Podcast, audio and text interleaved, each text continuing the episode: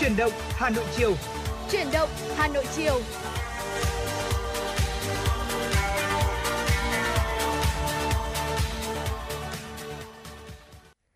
Xin chào quý vị thính giả đang nghe đài. À, quý vị thân mến, quý vị đang đồng hành cùng chúng tôi Bảo Trâm Thu Minh trong trời động Hà Nội chiều trên kênh tin tức Hà Nội FM 96 MHz. Và chương trình của chúng tôi cũng đang được phát trực tuyến trên trang web hanoionline.vn.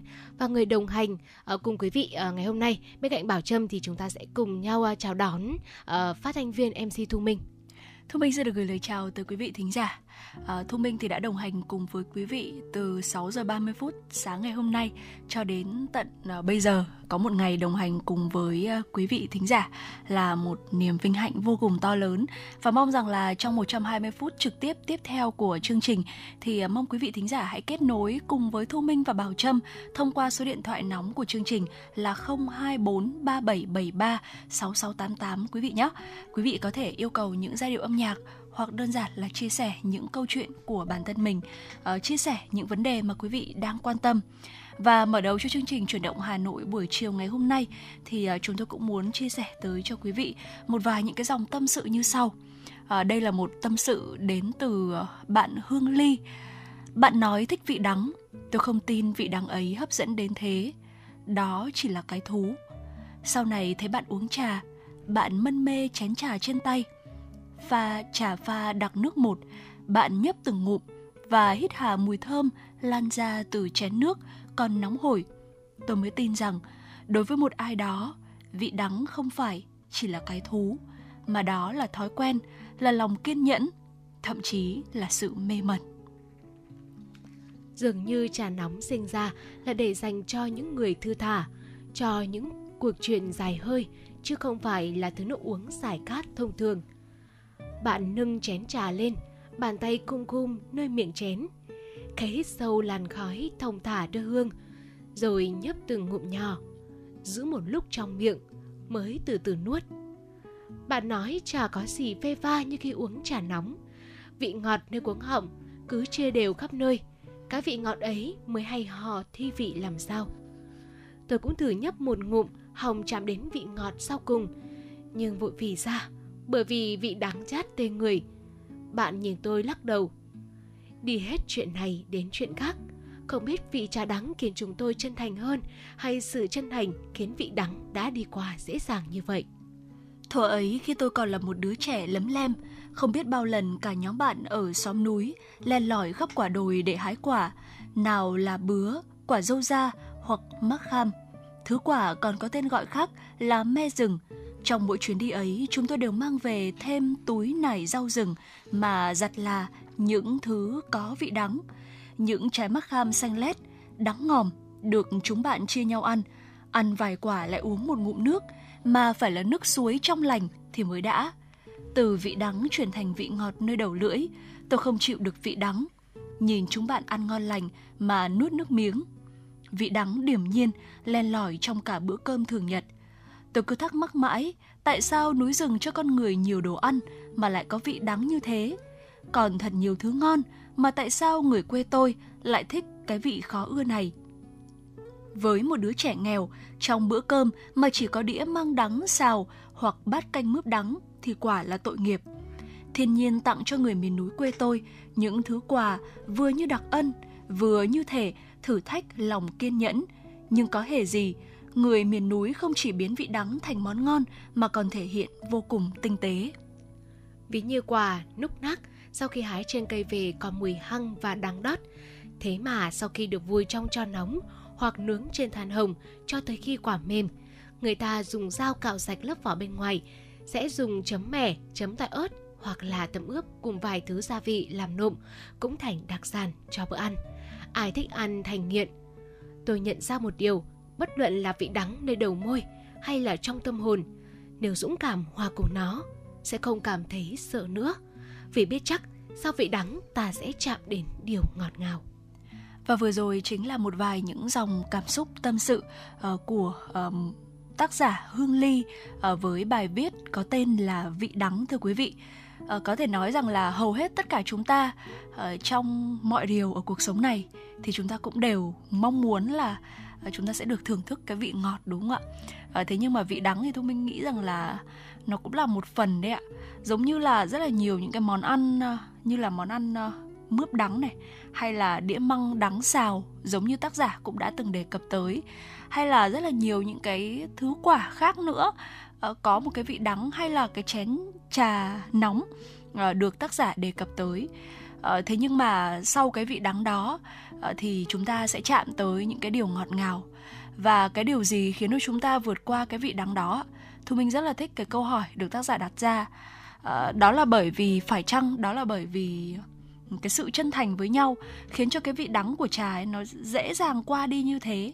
Hay ờ, cũng có thể là do vị trà đắng khiến cho cái cuộc nói chuyện đó, khiến cho mối quan hệ của hai người trở nên chân thành hơn khi mà ngồi bên cái tách trà nóng như vậy? Và thu minh mong rằng là tất cả quý vị thính giả uh, trong cuộc sống này khi mà uh, chúng ta có một cái giây phút hay là có một cái khoảng thời gian nào đó chúng ta đang nếm cái vị đắng của cuộc đời thì mong rằng là chúng ta cũng sẽ vượt qua nó. Bởi vì sau khi mà chúng ta vượt qua rồi cái thứ nào mà không thể dìm chúng ta xuống thì sẽ khiến cho chúng ta mạnh mẽ hơn. Sau cái vị đắng đó thì mong rằng là tất cả chúng ta sẽ chạm được tới vị ngọt ngào nơi đầu lưỡi.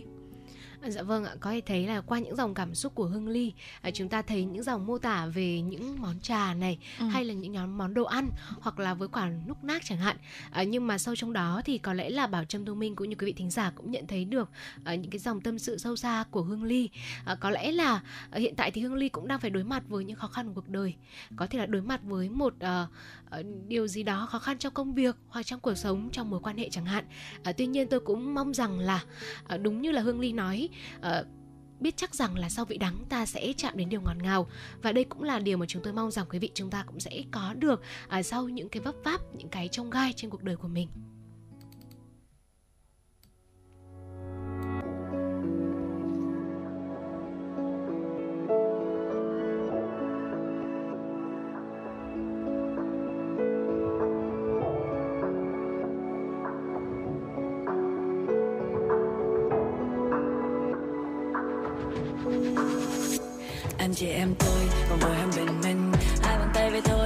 một hành tinh, ngày nào nhìn là mặt trời sáng lên. Từng gặp nơi và từ thầm lòng mình phải ráng lên. Đôi vai tôi gầy lót tan trong ngày. Vất vả như vậy, đâu có xui, đâu có hên khi thu vô dòng người. Mà luân phiên tâm tình, và đó là con chưa nói tới những thứ vì không có tên. Có những khó khăn lo lắng ban đầu, đôi khi chẳng ai thấu hiểu. Bỡ ngỡ điều chưa thể quên. Bạn ở đâu cố gắng vươn lên mỗi ngày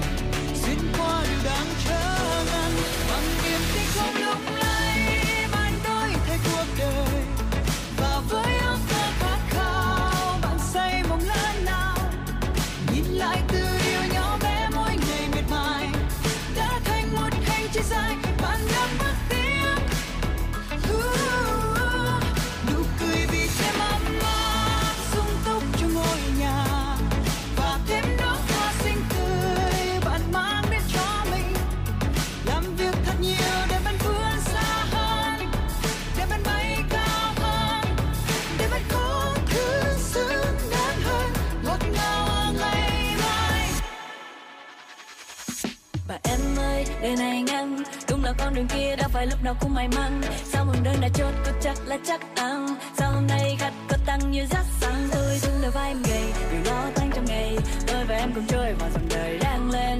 Cả thành phố cùng em mặt trời sáng lên. Cùng anh chị em của tôi khi bình minh đến. Anh không như à Lấy bàn tay thì cuộc đời.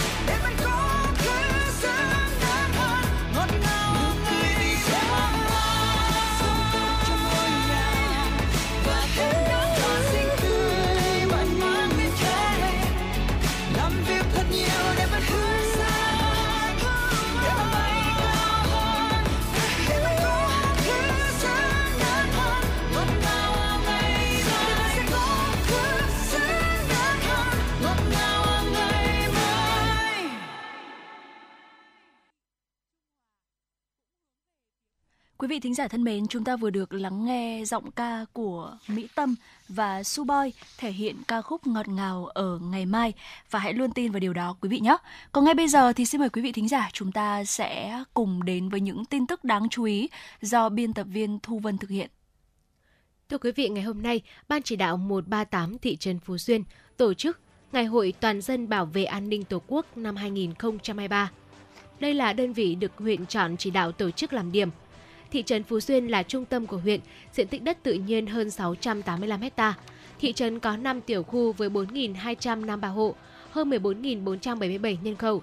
Để góp phần đảm bảo an ninh chính trị, trật tự an toàn xã hội trên địa bàn, tạo điều kiện thúc đẩy phát triển kinh tế văn hóa xã hội của địa phương – Thời gian qua, Ban chỉ đạo 138 thị trấn, nòng cốt là công an thị trấn, tham mưu đảng ủy, ủy ban nhân dân thị trấn lãnh đạo chỉ đạo triển khai nhiều hoạt động thiết thực hiệu quả.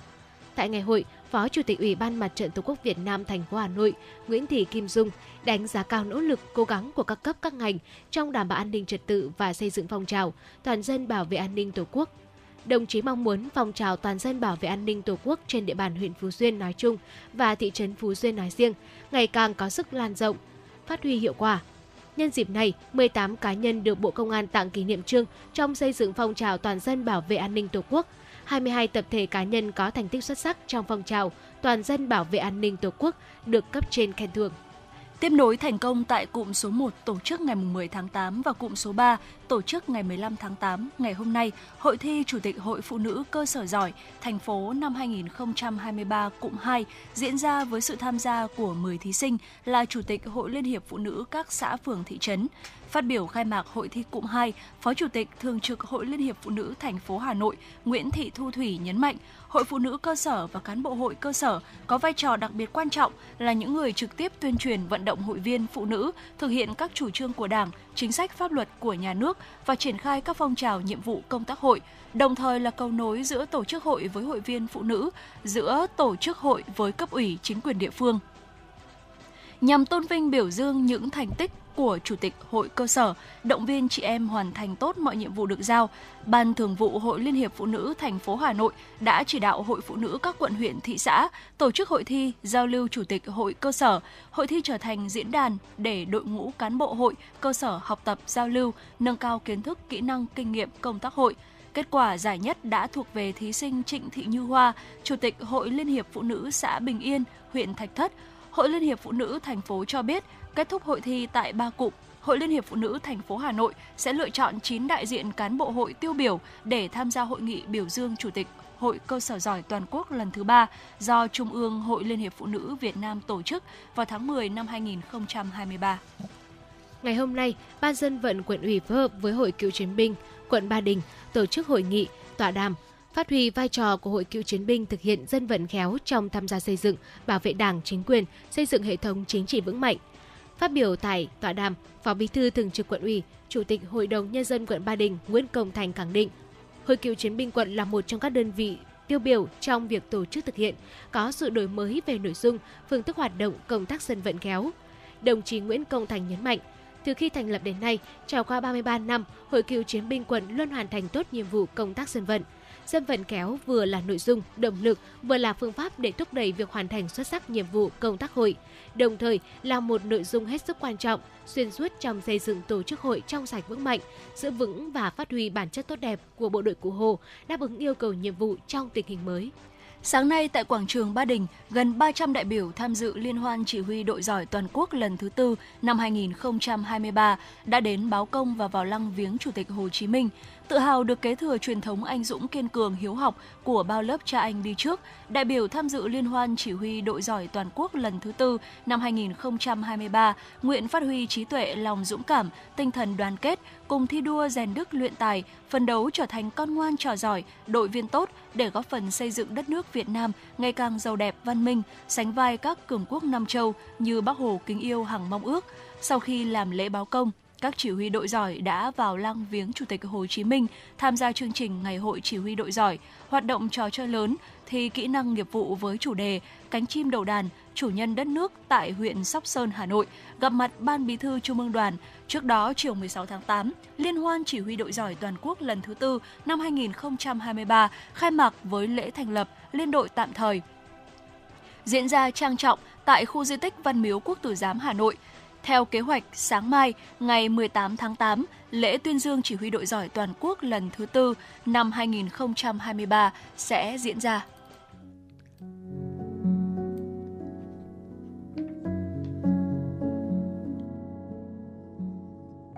Postcard Đài Hà Nội, đọc truyện đêm khuya.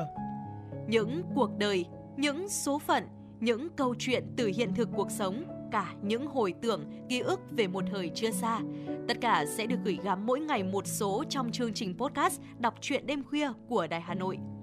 Ở đó, mỗi câu chuyện của các nhà văn nổi tiếng Việt Nam và cả những cây bút trẻ sông sáo sẽ đưa quý thính giả xa gần đắm chìm trong những không gian và thời gian khi thì hư ảo, huyền hoặc, lúc lại chân thực đến bất ngờ, để rồi khép lại mỗi tác phẩm luôn là tình người, là sự tử tế, là tính nhân văn lan tỏa trong đời thường và thậm chí đôi khi còn là hồi chuông cảnh tỉnh những phận người lầm lỡ để định hướng con người đến một cuộc sống tốt đẹp hơn. 30 phút mỗi số trên sóng của Đài Hà Nội.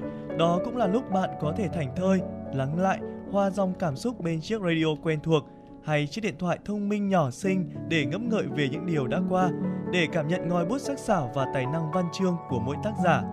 Bởi dù ở thế hệ nào, giai đoạn nào, họ cũng luôn mong muốn có thể khai thác tận cùng mọi câu chuyện của cuộc sống. Đừng quên là nghe chương trình podcast đọc truyện đêm khuya trên sóng của Đài Hà Nội lúc 22 giờ tất cả các ngày trong tuần các bạn nhé. Phát hành mỗi ngày lúc 22 giờ trên 5 nền tảng app Hà Nội On, website hanoionline.vn, Apple Podcast, Spotify, Google Podcast. Mời quý vị và các bạn đón nghe.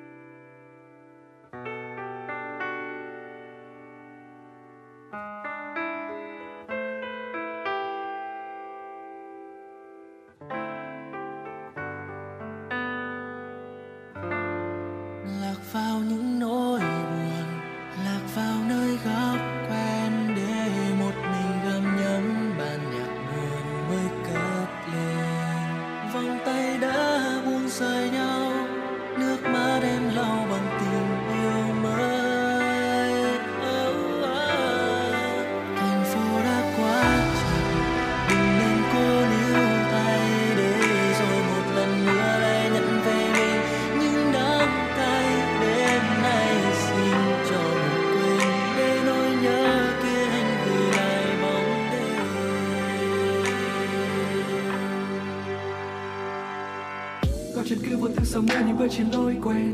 Nhưng vì sao vẫn tắt vì chưa anh bỗng trời tôi đen. Đi về đâu khi con đường kia đưa ta vào hư vô. Còn là gì khi bao quanh những nơi đây là mây mờ. Những lời hứa ai nói em chuyện này đã tan biến đi đâu. Nhưng những kiên định cách ta đến bên nhau này đã thêm sâu. Cứ như tất cả đã là số phận. Anh chưa biết sẽ chưa từ đâu. Đôi khi anh đã muốn vượt hết thế giới này. Đôi khi anh đã muốn trôi chạy tương lai. Để em đi đến những nơi xa không quay về. Chỉ còn lại mình đôi ta đón nước mắt nhưng nay hai ta đã không đi bên nhau rồi. Nơi đây anh vẫn đứng một mình anh thôi. Cùng nhạc buồn dường như lại vang lên. Tất cả những ký ức khi xưa lại hiện về ám trong về những nỗi buồn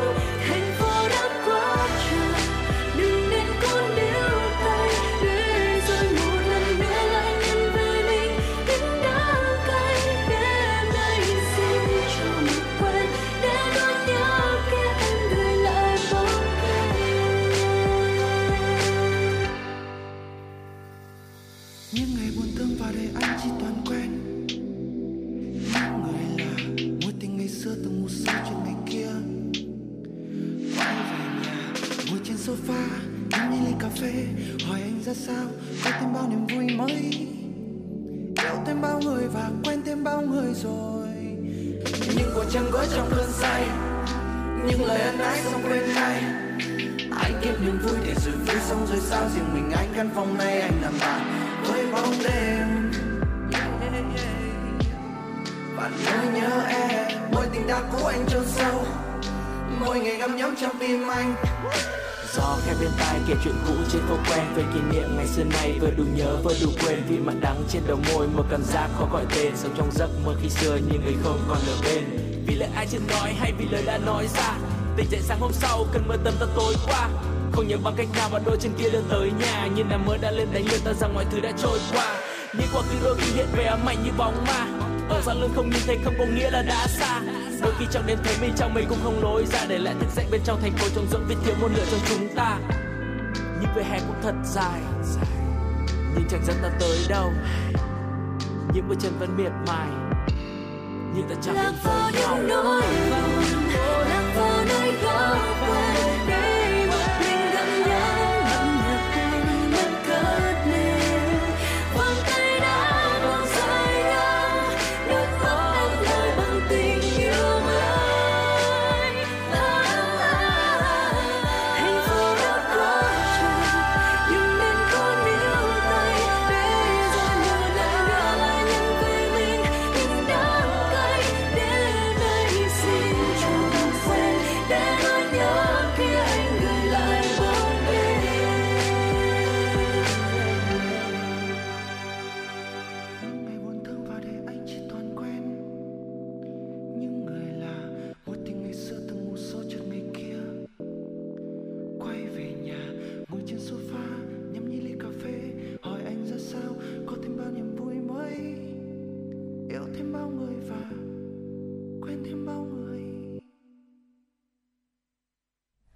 Quý vị thính giả, chúng ta vừa được lắng nghe giai điệu âm nhạc ca khúc Nước mắt em lau bằng tình yêu mới với sự thể hiện của ban nhạc Đa Láp và Tóc Tiên. À, nếu như quý vị chúng ta có yêu cầu âm nhạc muốn gửi tới cho chúng tôi thì có thể thông qua số hotline của chương trình là 024 3773 6688 hoặc thông qua fanpage FM96 Thời sự Hà Nội quý vị nhé. Còn bây giờ thì à, hãy cùng đến với một tiểu mục hết sức quen thuộc của chương trình Chuyển động Hà Nội, đó chính là tiểu mục Hà Nội của tôi. Và trong tiểu mục này thì à, chúng ta sẽ cùng đến với một món ăn được rất là nhiều người yêu thích Ờ, và cũng rất là phù hợp trong cái thời điểm tầm chiều như thế này nữa. Đó chính là món ốc Hà Thành. Ngay sau đây, hãy à, cùng khám phá món ốc này quý vị nhé. Không biết từ bao giờ và ai là người đầu tiên đã bán thương mại món ốc ra thị trường Hà Nội.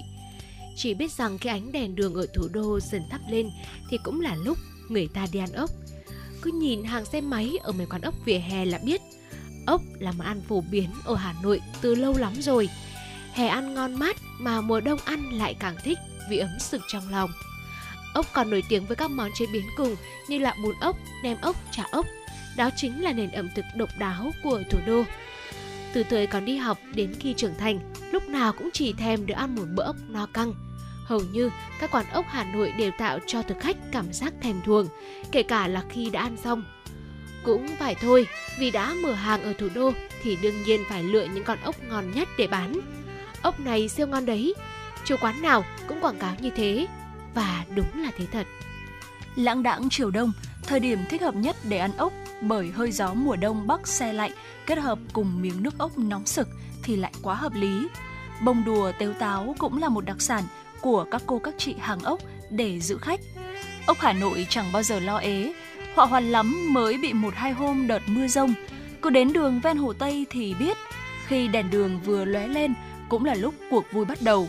Cơm ăn là ốc, ốc đá, ốc mít, ốc len, ốc gai, rồi cơm ăn là ngao là sò.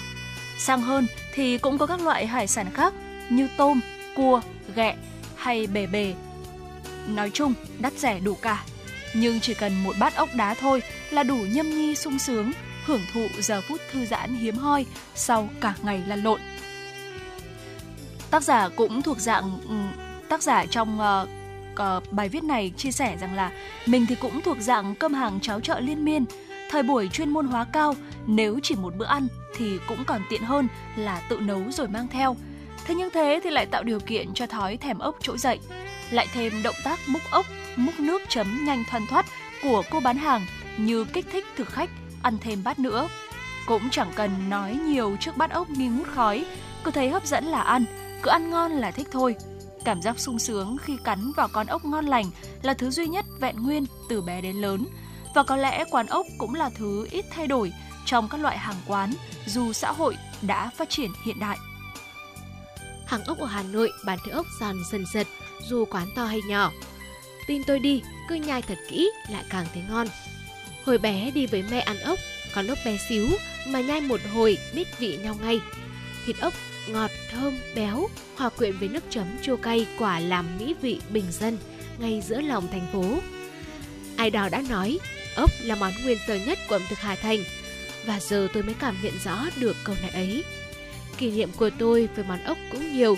Tôi từng dành cả buổi chỉ để xem cách chị hàng ốc sơ chế rồi luộc và nước chấm ra dao. Nghĩ thì tưởng đơn giản, nhưng để được một món ốc ngon là cả một nghệ thuật.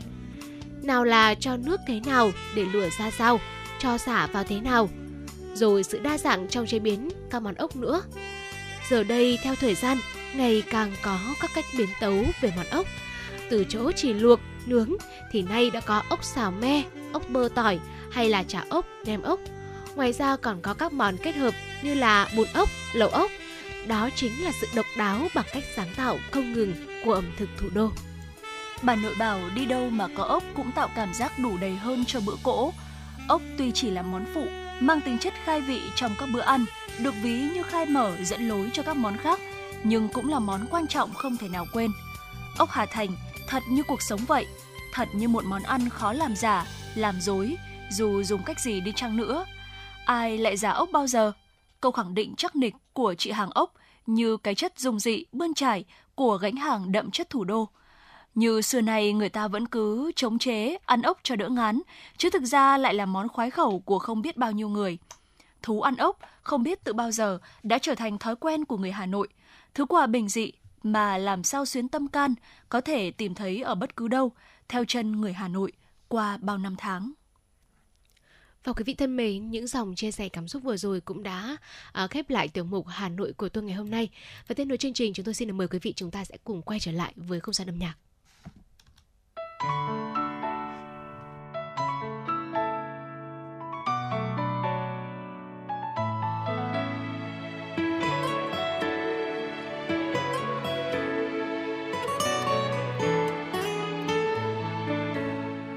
anh có thể đưa em ra bờ hồ? Mình ngồi vu vơ bên ly nâu đá. Liệu anh có thể đưa em ra nhà thờ? Trà chanh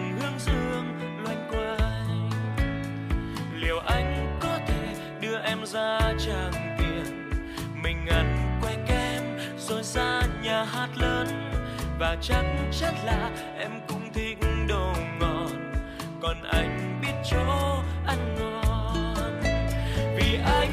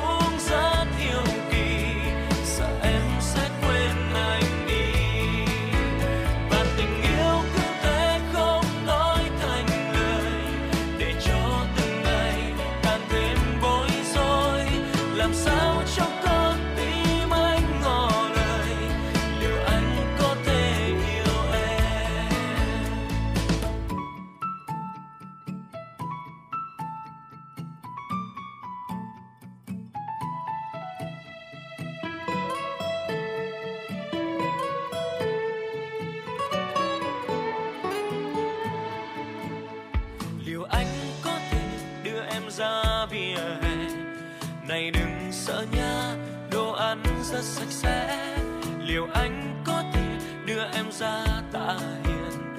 Mình ngồi chém gió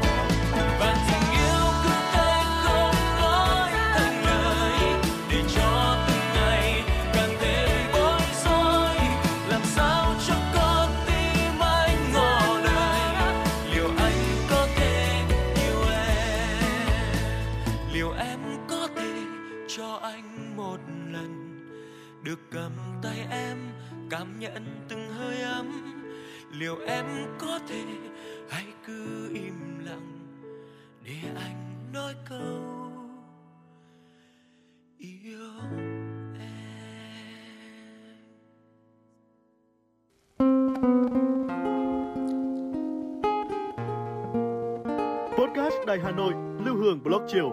Một chương trình khá ấn tượng mang dấu ấn cá nhân của biên tập viên Lưu Hương với những câu chuyện nhỏ nhưng mang đầy ý nghĩa từ đời sống, những dòng tự sự và đặc biệt có cả những ca khúc do chính biên tập viên Lưu Hương thể hiện cùng với guitar. Phát hành mỗi ngày lúc 18 giờ 15 phút trên 5 nền tảng app Hà Nội On, web Hà Nội Online.vn, Apple Podcast, Spotify, Google Podcast. Mời quý vị và các bạn đón nghe. Podcast Đài Hà Nội, nghe mọi nơi, khơi nguồn cảm xúc.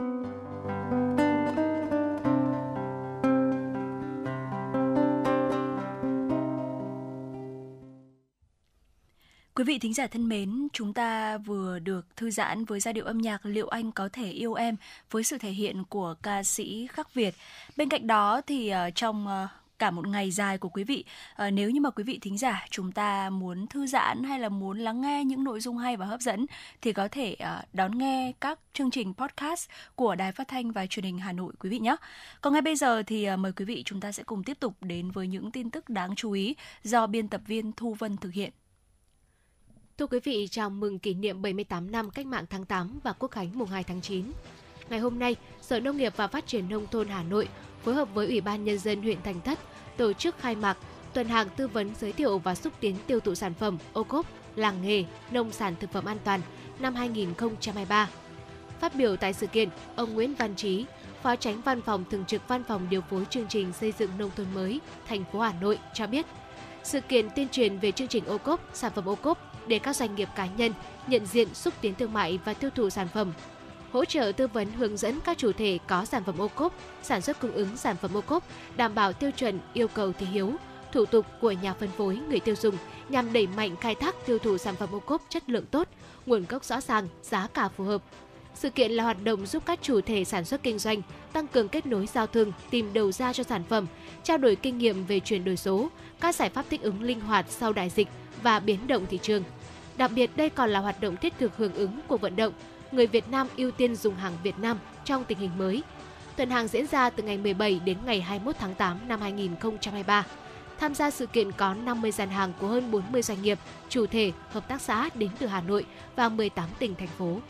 Tỷ giá đô la Mỹ sáng nay trên thị trường tự do tiếp tục tăng mạnh so với phiên trước Cụ thể, tỷ giá trung tâm cặp đồng tiền Việt Nam đồng đô la Mỹ được Ngân hàng Nhà nước công bố áp dụng trong ngày 17 tháng 8 ở mức 23.918 đồng, tăng 37 đồng so với mức công bố trước đó.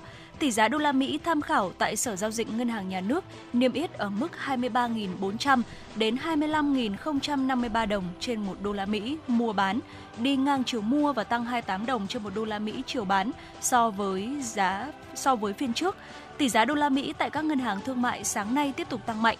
Cụ thể lúc 9 giờ 13 phút, Vietcombank niêm yết giá mua bán đô la Mỹ ở mức 23.750 và 24.120 đồng một đô la Mỹ, tăng mạnh 130 đồng một đô la Mỹ chiều mua nhưng giảm 25 đồng một đô la Mỹ chiều bán so với mức niêm yết trước. BIDV niêm yết giá mua bán đô la Mỹ ở mức 23.795 và 24.130 đồng một đô la Mỹ, tăng mạnh 140 đồng một đô la Mỹ cả chiều mua và chiều bán so với mức niêm yết trước. Techcombank niêm yết giá mua bán đô la Mỹ ở mức 23.769 và 24.120 đồng một đô la Mỹ, giảm 30 đồng một đô la Mỹ chiều mua vào và tăng 25 đồng một đô la Mỹ chiều bán ra so với mức niêm yết trước. Lợi dụng sự phát triển mạnh mẽ của các mạng xã hội, nhất là Facebook, thời gian gần đây xuất hiện nhiều trang fanpage mạo danh Bệnh viện Trung ương Quân đội để tiếp cận người dân nhằm chào bán sản phẩm thuốc dịch vụ y tế kém chất lượng. Từ việc lập tên trang giả mạo, lập lờ sẽ gây hiểu lầm như là Bệnh viện 108, Bệnh viện Quân y 108, Bệnh viện Quân đội 108 để thực hiện sao chép, đăng tải trái phép các bài đăng logo trên fanpage chính thức của bệnh viện thậm chí cắt ghép hình ảnh về bệnh viện và lồng tiếng quảng cáo sản phẩm, hòng lôi kéo người có nhu cầu khám chữa bệnh.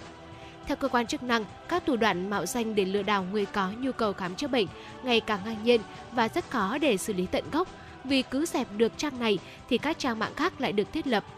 Phó giáo sư tiến sĩ Vũ Ngọc Lâm, Giám đốc Trung tâm Phẫu thuật Sọ mặt và Tạo hình, Bệnh viện Quân đội 108 khẳng định Chúng tôi khẳng định Viện 108 chỉ có một cơ sở duy nhất và không liên kết với bất cứ cơ sở y tế, cơ sở điều trị nào bên ngoài, không quảng cáo bán thuốc. Để các đối tượng xấu không có cơ hội lợi dụng, cơ quan chức năng khuyến cáo người dân nên trực tiếp đến các cơ sở y tế để được thăm khám và điều trị, chứ không nên tin vào những lời quảng cáo trên mạng xã hội với các địa chỉ không có thật, tránh tình trạng tiền mất tật mang. Công an thành phố Hà Nội đã ra quyết định khởi tố bắt tạm giam đối tượng Nguyễn Đức Trung, sinh năm 1992 ở huyện Tam Dương, Vĩnh Phúc về tội danh bắt cóc nhằm chiếm đoạt tài sản liên quan đến vụ bắt cóc cháu bé ở phường Việt Hưng, Long Biên, Hà Nội ngày hôm nay, Thiếu tướng Nguyễn Thanh Tùng, Phó Giám đốc Công an thành phố Hà Nội cho biết, Công an thành phố đã khởi tố vụ án khởi tố bị can, bắt tạm giam 4 tháng đối với đối tượng Nguyễn Đức Trung, sinh năm 1992 ở thôn Hòa Thịnh, xã Đồng Tĩnh, huyện Tam Dương, tỉnh Vĩnh Phúc để điều tra về tội bắt cóc nhằm chiếm đoạt tài sản, quy định tại điều 169 Bộ luật hình sự. Tại cơ quan công an, qua đấu tranh khai thác bước đầu, Trung khai nhận do nợ nần nên nảy sinh ý định bắt cóc trẻ em để đòi tiền chuộc. Qua xác minh nhân thân, cơ quan công an xác định được trước khi gây án, Nguyễn Đức Trung công tác tại phòng cảnh sát giao thông công an tỉnh Vĩnh Phúc và có cấp hàm thượng úy. Căn cứ tài liệu điều tra, lời khai của đối tượng, Công an thành phố Hà Nội đã có văn bản đề nghị Công an tỉnh Vĩnh Phúc tước danh hiệu Công an nhân dân theo quy định về việc xử lý kỷ luật trong lực lượng Công an nhân dân đối với Nguyễn Đức Trung. Ngày 15 tháng 8, Đại tá Đinh Ngọc Khoa, Giám đốc Công an tỉnh Vĩnh Phúc đã ký quyết định về việc kỷ luật cán bộ bằng hình thức tước danh hiệu Công an Nhân dân đối với Nguyễn Đức Trung. Công an thành phố Hà Nội đang khẩn trương điều tra làm rõ, đồng thời củng cố hồ sơ để xử lý nghiêm đối tượng theo quy định pháp luật. Quý vị thính giả thân mến, trước khi chúng ta cùng đến với những tin tức quốc tế đáng chú ý, ngay sau đây xin mời quý vị chúng ta sẽ cùng quay trở lại với không gian âm nhạc, cùng đến với ca khúc và khi ta ngả nghiêng với sự thể hiện của ca sĩ Trang.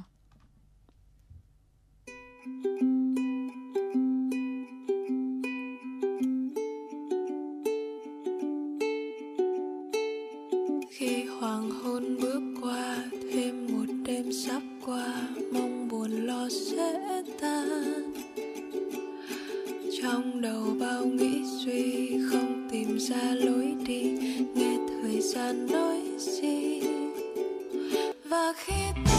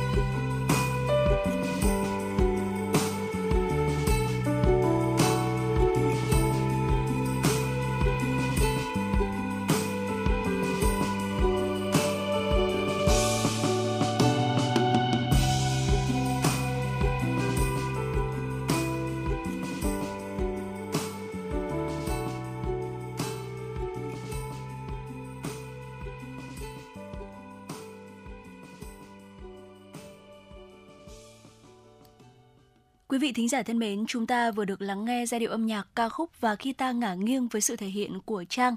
Ngay sau đây thì sẽ là những tin tức quốc tế do biên tập viên Thu Vân thực hiện. Thưa quý vị, thành phố New York của Mỹ vừa qua đã thông báo cấm sử dụng ứng dụng TikTok trên các thiết bị của chính quyền do các mối quan ngại về an ninh. Theo đó, các cơ quan của thành phố này phải gỡ bỏ ứng dụng trong vòng 30 ngày. Các nhân viên sẽ không truy cập được ứng dụng và trang web của TikTok trên các thiết bị và mạng lưới của thành phố. Trước đó, bang New York cũng đã cấm sử dụng TikTok trên các thiết bị di động do chính quyền bang cấp. Nhiều bang và thành phố khác của Mỹ cũng đã áp đặt lệnh cấm tương tự. Hiện tại có hơn 150 triệu người Mỹ đang sử dụng TikTok, một ứng dụng được sở hữu bởi công ty ByteDance của Trung Quốc. Thời gian qua, nhiều nhà lập pháp Mỹ kêu gọi cấm sử dụng TikTok trên toàn quốc do lo ngại về vấn đề an ninh. Về phần mình, TikTok khẳng định đã triển khai biện pháp bảo vệ quyền riêng tư và an ninh đối với người dùng TikTok. Tổ chức Y tế Thế giới đang theo dõi một biến thể mới của virus gây bệnh COVID-19 gọi là EG.5, biến thể phụ của Omicron. Biến thể này đã được xếp vào danh sách biến thể đáng quan tâm với nguy cơ lây lan mạnh hơn. Tuy nhiên, việc theo dõi biến thể này đang gặp nhiều khó khăn vì các quốc gia trên thế giới đã giảm mức độ giám sát dịch bệnh. Tổ chức Y tế Thế giới WHO cho biết EG.5 cho thấy khả năng lây lan mạnh hơn và có đặc điểm né tránh miễn dịch nhưng chưa có bằng chứng về việc biến thể gây bệnh nặng hơn. Triệu chứng của EG.5 được cho là giống như các biến thể khác, gồm sốt, ho, đau họng, mệt mỏi, sổ mũi. EG.5 đã được phát hiện tại ít nhất là 51 quốc gia. Bà Maria Van Kerkhove, Cố vấn Tổ chức Y tế Thế giới WHO cho biết, chúng tôi phân loại nó là một biến thể đáng quan tâm vì tốc độ lây lan đang tăng lên. Tôi dự đoán có khả năng biến thể này sẽ được phát hiện trên toàn thế giới. Nhưng việc xét nghiệm và giám sát hiện nay khá hạn chế, vì vậy việc theo dõi gặp nhiều khó khăn. Bà Kergov cho rằng EG.5 chiếm trung bình 17% các ca mắc COVID-19 thời gian gần đây. WHO bày tỏ lo ngại biến thể mới có thể lây lan mạnh hơn vào mùa hè, thời điểm người dân ở trong nhà sử dụng nhiều điều hòa, không khí lưu thông hạn chế. Chuyên gia WHO kêu gọi các nước không lơ là cảnh giác với nguy cơ từ dịch bệnh COVID-19. Chủ tịch Quốc hội Thái Lan Normatha hôm qua thông báo sẽ triệu tập phiên họp chung của Hạ viện và Thượng viện vào ngày 22 tháng 8 để bầu chọn thủ tướng mới. Lịch bầu thủ tướng mới được ấn định sau khi Tòa án Hiến pháp Thái Lan bác đơn kiến nghị của văn phòng thanh tra yêu cầu xem xét tính hợp hiến của một nghị quyết quốc hội từ chối cho ông Pieta được tái đề cử vị trí thủ tướng. Dự kiến trong hôm nay, Chủ tịch Quốc hội Thái Lan sẽ yêu cầu nhóm pháp lý xem xét chi tiết quyết định của tòa án và sẽ thảo luận vấn đề này với Hạ viện và Thượng viện. Nhà chức trách Trung Quốc đã ban hành cảnh báo vàng về nguy cơ xảy ra thảm họa địa chất do ảnh hưởng của mưa lớn tại một số địa phương. Người dân được khuyến cáo thực hiện các biện pháp phòng ngừa, đặc biệt là tại những khu vực tiềm ẩn nguy cơ cao như gia cố nhà cửa hoặc sơ tán tới nơi tạm trú. Cơ quan khí tượng cũng đề nghị cắt nguồn cung cấp điện ngoài trời tiềm ẩn nguy hiểm ở những khu vực trũng thấp, tạm dừng hoạt động ngoài trời ở những khu vực trống. Hệ thống cảnh báo thời tiết về thảm họa địa chất của Trung Quốc có 4 cấp được mã hóa theo màu sắc, trong đó màu đỏ là nghiêm trọng nhất, tiếp đến là màu cam, vàng và xanh. Podcast Đài Hà Nội hôm nay có gì hấp dẫn nào? Podcast Đài Hà Nội hôm nay sẽ có chương trình Hà Nội tin mỗi chiều. Lên sóng lúc 18 giờ chiều hàng ngày, những dòng tin tức nóng hổi, những vấn đề đang được dư luận quan tâm sẽ được bình luận dưới góc nhìn của nữ biên tập viên xinh đẹp Khánh Hà cùng với sự đồng hành của các chuyên gia và cố vấn. Chưa hết, podcast Đại Hà Nội hôm nay còn có một chương trình khá ấn tượng mang tính chất đời sống giải trí mang tên Lưu Hương Blog Chiều. Lên sóng lúc 18 giờ 15 phút hàng ngày, biên tập viên Lưu Hương sẽ chia sẻ cùng quý vị và các bạn những câu chuyện nhỏ nhưng mang đầy ý nghĩa từ đời sống. Và đặc biệt, có cả những ca khúc do chính biên tập viên Lưu Hương thể hiện cùng với guitar. Cùng với đó, podcast Đài Hà Nội còn có một chương trình vô cùng hấp dẫn mang tên Đọc truyện đêm khuya. Lên sóng lúc 22 giờ hàng ngày, những tác phẩm hay trong chương trình Đọc truyện đêm khuya sẽ là người bạn đồng hành cùng bạn đi qua những đêm dài. Phát hành trên 5 nền tảng app Hà Nội On, web Hà Nội Online.vn, Apple Podcast, Spotify, Google Podcast. Mời quý vị và các bạn đón nghe. Podcast Đài Hà Nội, nghe mọi nơi, khơi nguồn cảm xúc.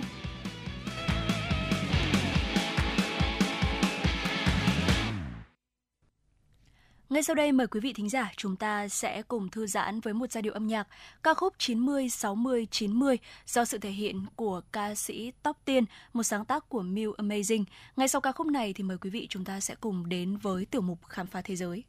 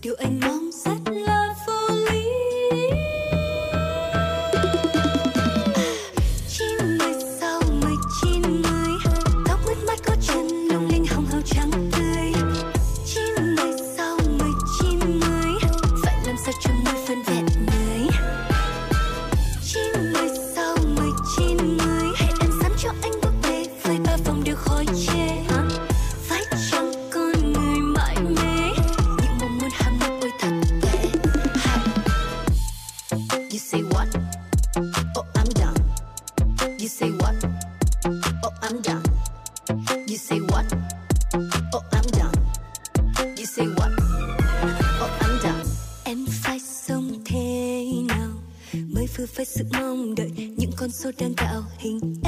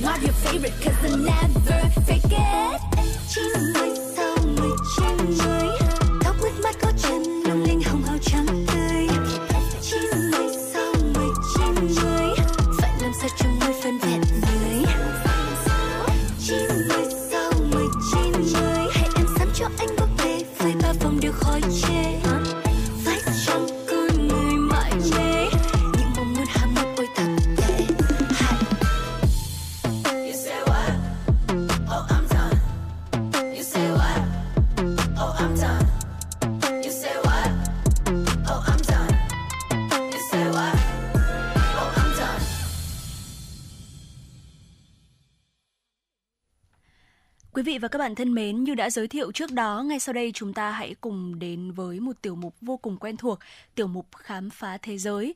Và trong tiểu mục khám phá thế giới này thì chúng ta sẽ cùng uh, đi giải mã sức hút của một uh, môn võ rất là nổi tiếng ở Nhật Bản, đó chính là võ sumo.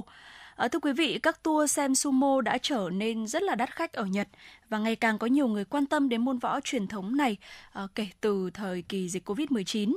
Trong chương trình buổi trưa tại một nhà hàng ở ờ, Tokyo vào đầu tháng 7 vừa rồi thì hai đô vật sumo đã trình diễn giữa tiếng vỗ tay của khách du lịch. Sau đó thì khán giả đã háo hức chụp ảnh selfie với các đô vật to lớn. À, Carmen Riley, 42 tuổi, một du khách đến từ Arizona của Mỹ đã chia sẻ rằng là các con của tôi rất vui, tôi cũng rất vui khi đã tới đó và thử cảm giác đấu với họ. Họ trình diễn rất hay, đây chắc chắn là điểm nhấn trong chuyến du lịch Nhật Bản của chúng tôi. Chương trình đấu vật sumo được tổ chức 3 lần mỗi tuần, à, nhưng do nhu cầu xem quá cao, khách hàng phải đặt vé trước ít nhất là 6 tuần. Mỗi vé có giá là 76 đô la Mỹ, bao gồm phần thuyết minh bằng tiếng Anh và một bữa trưa thịnh soạn. À, Takayuki Sakum, một cựu đô vật sumo chuyên nghiệp cao 1m87, à, nặng 170 kg, trong thời kỳ đỉnh cao, là một trong số các ngôi sao tham gia những buổi biểu diễn như vậy. Và anh có chia sẻ như sau. À, khi còn thi đấu chuyên nghiệp, cuộc đời ta phụ thuộc vào sumo và phải rất nghiêm túc với nó. Đô vật 35 tuổi này cũng chia sẻ thêm, nhưng để biểu diễn cho du khách, chúng tôi có thể thêm vào một chút hài hước. Điều quan trọng là giúp mọi người coi sumo như một nét đẹp văn hóa. John Cunning, cựu đô vật sumo nghiệp dư, từng thi đấu ở Ireland cho hay mức độ phổ biến của môn thể thao này ở nước ngoài đã tăng vọt trong 5 đến 10 năm qua. Thế nhưng sumo càng nổi tiếng hơn trong thời kỳ Covid-19 khi những người mắc kẹt vì lệnh phong tỏa muốn khám phá sở thích mới. Việc phát hành Sanctuary, bộ phim truyền hình mới trên Netflix về thế giới sumo cũng đã giúp môn võ này được nhiều người biết tới hơn. Gunning có chia sẻ, nhiều người cho hay đây là lần đầu họ biết tới sumo. Hiệp hội Sumo Nhật Bản năm ngoái đã ra mắt kênh YouTube bằng tiếng Anh có tên là Sumo Prime Time do với các video thu hút hàng chục nghìn lượt xem.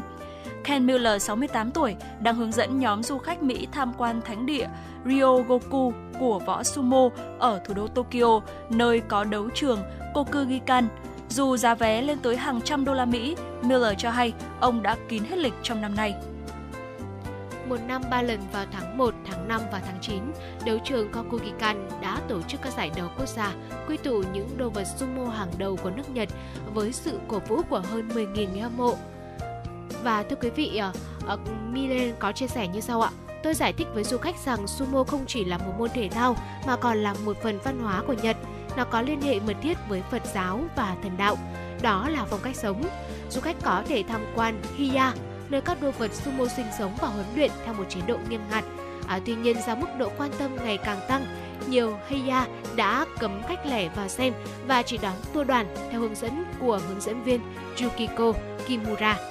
Và hướng dẫn viên này có chia sẻ, khi chúng tôi bắt đầu mở tour tham quan khu huấn luyện sumo, mỗi tuần có một hoặc là hai đoàn khách bởi người ta khi đó chưa biết đến nhiều với sumo nhưng mà số tour đã tăng mạnh vào năm 2019, 2018. Tôi giới thiệu với họ rằng nên thể hiện thái độ tôn trọng với đồ vật sumo. Nếu người nước ngoài hiểu được nên và không nên làm gì, họ sẽ không cư xử sai. Và khi tham quan Heya, du khách phải ngồi yên, giữ im lặng để không làm phiền đô vật sumo luyện tập. Trong khu huấn luyện Arashio ở trung tâm Tokyo có một cửa sổ lớn nơi hàng chục người ngồi đó mỗi ngày để có thể xem các võ sĩ huấn luyện. Yuka Suzuki, 61 tuổi, vợ của một cựu đô vật tại khu huấn luyện này cho biết mục đích ban đầu của việc lắp cửa sổ kính là giảm bớt ấn tượng bí hiểm về thế giới sumo của người Nhật. Ờ, nhưng nó ngày càng thu hút du khách nước ngoài. Suzuki hy vọng nhờ trào lưu này, người dân Nhật Bản sẽ bắt đầu quan tâm trở lại với môn thể thao quốc gia. Các đồ vật trẻ đến với thế giới sumo để thử thách bản thân, nhưng nếu ngày càng ít người Nhật Bản cảm nhận được điều này thì võ sumo sẽ biến mất. Và thưa quý vị, vừa rồi chính là nội dung của phần khám phá thế giới, tiểu mục khám phá thế giới trong uh, uh, chương trình chuyển động Hà Nội chiều ngày hôm nay với uh, việc giải mã sức hút của môn võ sumo ở Nhật Bản. À, không biết là quý vị thính giả nào chúng ta đã từng đến Nhật và có trải nghiệm được xem à, bộ môn này thì có thể chia sẻ với chúng tôi thông qua số điện thoại 024 3773 6688 hoặc thông qua fanpage FM96 Thời sự Hà Nội quý vị nhé. Còn ngay bây giờ thì à, quay trở lại với không gian âm nhạc, chúng ta cùng lắng nghe ca khúc Yêu với sự thể hiện của ca sĩ Min. Sau ca khúc này thì Thu Minh và Bảo Trâm sẽ quay trở lại với những tin tức và nội dung hấp dẫn tiếp theo. Yêu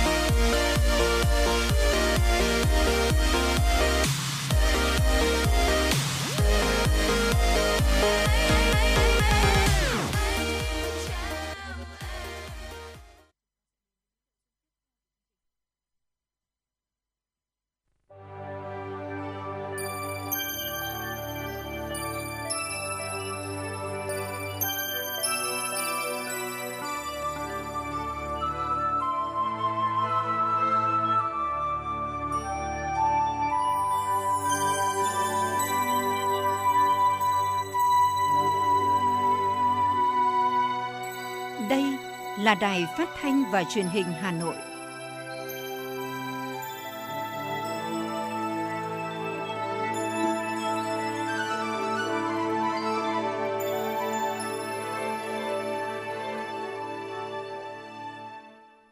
Xin kính chào quý vị và các bạn.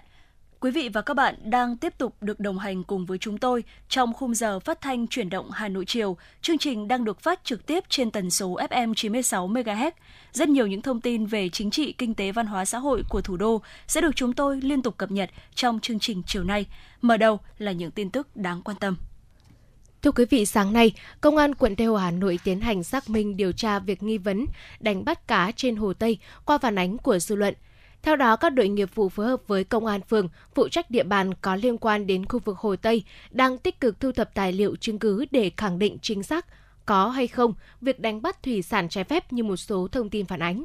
Trước đó, ngày 16 tháng 8, sau khi nắm được thông tin về việc cá Hồ Tây bị đánh bắt, công khai, Chủ tịch Ủy ban Nhân dân quận Tây Hồ đã giao cơ quan chức năng điều tra xác minh để xử lý và có thông tin chính xác để thông tin đến báo chí đồng thời điều tra xác minh nếu có dấu hiệu sai phạm, có biện pháp xử lý đúng quy định của pháp luật. Ngay trong đêm 16 và dạng sáng 17 tháng 8, Công an quận Tây Hồ cùng Ủy ban Nhân dân, Công an các phường ven Hồ Tây đã thu thập tài liệu phục vụ công tác điều tra thông tin phản ánh, đánh bắt trái phép cá ở Hồ Tây trong đêm. Trước đó xuất hiện thông tin có một nhóm người sử dụng phương tiện thuyền đánh bắt cá đưa ra cách xa bờ để thực hiện khai thác thủy sản trong đêm trên Hồ Tây, sau đó dùng ô tô vận chuyển đi để tiêu thụ. Chỉ tính riêng tại Bệnh viện Nhi Trung ương, từ đầu tháng 8 đã có 60 bệnh nhi nhập viện, tăng 2,5 lần so với cùng kỳ năm ngoái. Bệnh nhi nhập viện trong tình trạng sốt cao không hạ và chảy máu cam. Trước khi được chuyển lên Bệnh viện Nhi Trung ương, gia đình đã đưa cháu vào điều trị ở Bệnh viện huyện nhưng diễn biến nặng. Tuy nhiên, gia đình cũng không biết cháu lây sốt xuất huyết từ đâu vì gia đình và những người xung quanh không ai mắc. Một trường hợp bệnh nhi khác dù được xét nghiệm chẩn đoán sốt xuất huyết nhưng chỉ khi tiểu cầu hạ, gia đình mới cho nhập viện – Sốt xuất huyết được chia làm 3 mức độ, thường, cảnh báo và nặng. Trường hợp cảnh báo và nặng sẽ nhập viện để theo dõi. Với những trường hợp thường, bác sĩ sẽ hướng dẫn điều trị tại nhà nhưng phải theo dõi liên tục và tái khám, tránh tình trạng chuyển nặng. Các bác sĩ cũng cảnh báo sốt xuất huyết có 4 tuyếp và năm nay cùng xuất hiện. Điều lo ngại là một người có thể mắc sốt xuất huyết nhiều lần và lần sau thường nặng hơn lần trước. Trước tình hình đó, Ủy ban nhân dân thành phố Hà Nội đã ban hành văn bản về việc tăng cường chủ động triển khai công tác phòng chống dịch bệnh trên địa bàn, trong đó yêu cầu các đơn vị không lơ là mất cảnh giác, tiếp tục thực hiện nghiêm các chỉ đạo của chính phủ, Thủ tướng Chính phủ trong phòng chống dịch bệnh.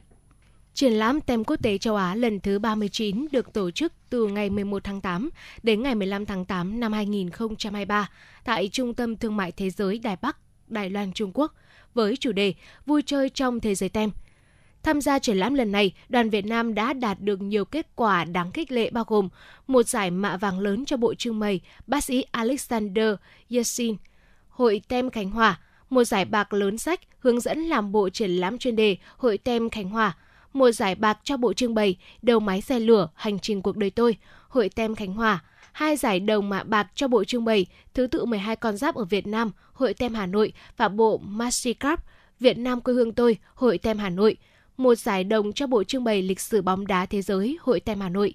Triển lãm được tổ chức với mục đích mở rộng và phát triển mối quan hệ hữu nghị hợp tác chặt chẽ giữa các thành viên Liên đoàn Tem chơi châu Á Thái Bình Dương, đồng thời thúc đẩy phát triển lĩnh vực tem trong khu vực. Triển lãm lần này thu hút rất nhiều nhà sưu tầm tem và thành viên từ 26 quốc gia vùng lãnh thổ trực thuộc Liên đoàn Tem chơi châu Á Thái Bình Dương với 1.200 khung trưng bày giới thiệu các câu chuyện theo các chủ đề văn hóa đa dạng – Triển lãm dành riêng khu vực trưng bày đặc biệt cho những bộ sưu tập đã đạt giải thưởng lớn ở các kỳ triển lãm quốc tế và thế giới. Thanh tra Sở Giao thông Vận tải Hà Nội đã xây dựng kế hoạch cao điểm kiểm tra, xử lý vi phạm về tải trọng phương tiện đường bộ, xếp hàng hóa trên xe ô tô tại các đầu mối bốc xếp hàng hóa. Thanh tra Sở Giao thông Vận tải Hà Nội tập trung kiểm tra vi phạm về kích thước thành thùng, xếp hàng lên xe ô tô vượt quá tải trọng cho phép. Điều này sẽ góp phần bảo vệ kết cấu hạ tầng, giảm thiểu tai nạn giao thông, Kết quả từ đầu năm đến nay, lực lượng chức năng đã xử lý phạt tiền gần 20 tỷ đồng với các tổ chức cá nhân vi phạm, tước quyền sử dụng giấy phép lái xe có thời hạn với gần 600 lái xe chở quá tải. Theo bạn, thứ gì tạo nên sự tự tin cho chúng ta khi nói chuyện? Cách ăn nói hay là ngôn ngữ cơ thể? với tôi, đó là nụ cười. Cảm ơn các bác sĩ của nhà khoa Quang Hưng đã giúp tôi có được bí quyết chinh phục người mình thích một nụ cười tự nhiên và rạng rỡ. Thật chẳng ngờ, nhà khoa Quang Hưng đã giúp tôi hoàn thiện mình, trở nên tự tin hơn mỗi khi giao tiếp với đối tác, khách hàng với một nụ cười đầy rạng rỡ và thu hút. Nhà khoa Quang Hưng đã tiếp thêm tự tin cho những nụ cười thêm tươi. Sứ mệnh tiếp thêm tự tin cho nụ cười Nhà khoa Quang Hưng tin cậy điểm 10 Thay đổi bản thân nâng tầm giá trị mỗi người Tới ngay nhà khoa Quang Hưng đây Tư vấn chăm sóc tận tình Y bác sĩ chuyên môn cao thấu hiểu tâm tình Thiết bị hiện đại phục vụ hết mình Tới ngay nhà khoa Quang Hưng để tự tin là chính mình Hiện nay, Nha khoa Quang Hưng đang có chương trình thăm khám và điều trị miễn phí các bệnh răng miệng cho trẻ em dưới 12 tuổi. Hãy ghé ngay Nha khoa Quang Hưng tại số 4 lô A32, cổng chào khu đô thị Gelesimco A, An Khánh, Hoài Đức, Hà Nội hoặc số 150 Phan Đình Phùng, thị trấn Phùng hay ngã ba chợ Tân Lập, Đan Phượng. Chi tiết liên hệ 024 777 06699 hoặc truy cập website nha khoa quang hưng.com. Thưa quý vị và các bạn, chiều qua, Phó Chủ tịch Ủy ban Nhân dân thành phố Vũ Thu Hà điều hành giao ban công tác phòng chống dịch bệnh sốt xuất huyết và các dịch bệnh khác trên người. Phần lớn thời gian thảo luận dành cho công tác phòng chống dịch bệnh sốt xuất huyết vì dịch đang có xu hướng lan rộng. Phó Chủ tịch thành phố yêu cầu toàn thành phố chuyển sang vận hành theo cơ chế cao điểm phòng chống dịch sốt xuất huyết. Theo báo cáo của Sở Y tế, tính đến ngày 14 tháng 8 năm 2023, toàn thành phố đã ghi nhận 3.512 trường hợp mắc sốt xuất huyết tại 30 trên 30 quận huyện về xã phường thị trấn, tỷ lệ là 76%. Bệnh nhân có xu hướng gia tăng nhanh trong vòng 4 tuần gần đây. Trung bình mỗi tuần ghi nhận từ 500 đến 600 trường hợp mắc mới. Số mắc tăng nhiều so với cùng kỳ 2022, 753 ca mắc, không có ca tử vong – một số quận huyện ghi nhận nhiều bệnh nhân như Thạch Thất 537, Thanh Trì 342, Hoàng Mai 282, Bắc Tử Liêm 266, Hà Đông là 206 ca. Nguyên nhân từ công tác xử lý dịch tại các nơi này còn yếu. Chính quận huyện đang có nhiều ổ dịch và bệnh nhân đã lần lượt nêu các vướng mắc và cần sự hỗ trợ tháo gỡ gì từ thành phố. Trong đó một số vướng mắc liên quan đến công tác chỉ đạo điều hành, vai trò cán bộ của địa phương, các nơi đã tự nhìn nhận trách nhiệm. Bên cạnh đó cũng phải nói đến ý thức của người dân. Khi công tác tuyên truyền đã được đẩy mạnh nhiều, nhưng một bộ phận người dân như công nhân lao động ở trọ, ở Thạch Thất có tới hơn 2.000 công nhân trọ, điều kiện ăn ở còn kém và đi làm ca kíp.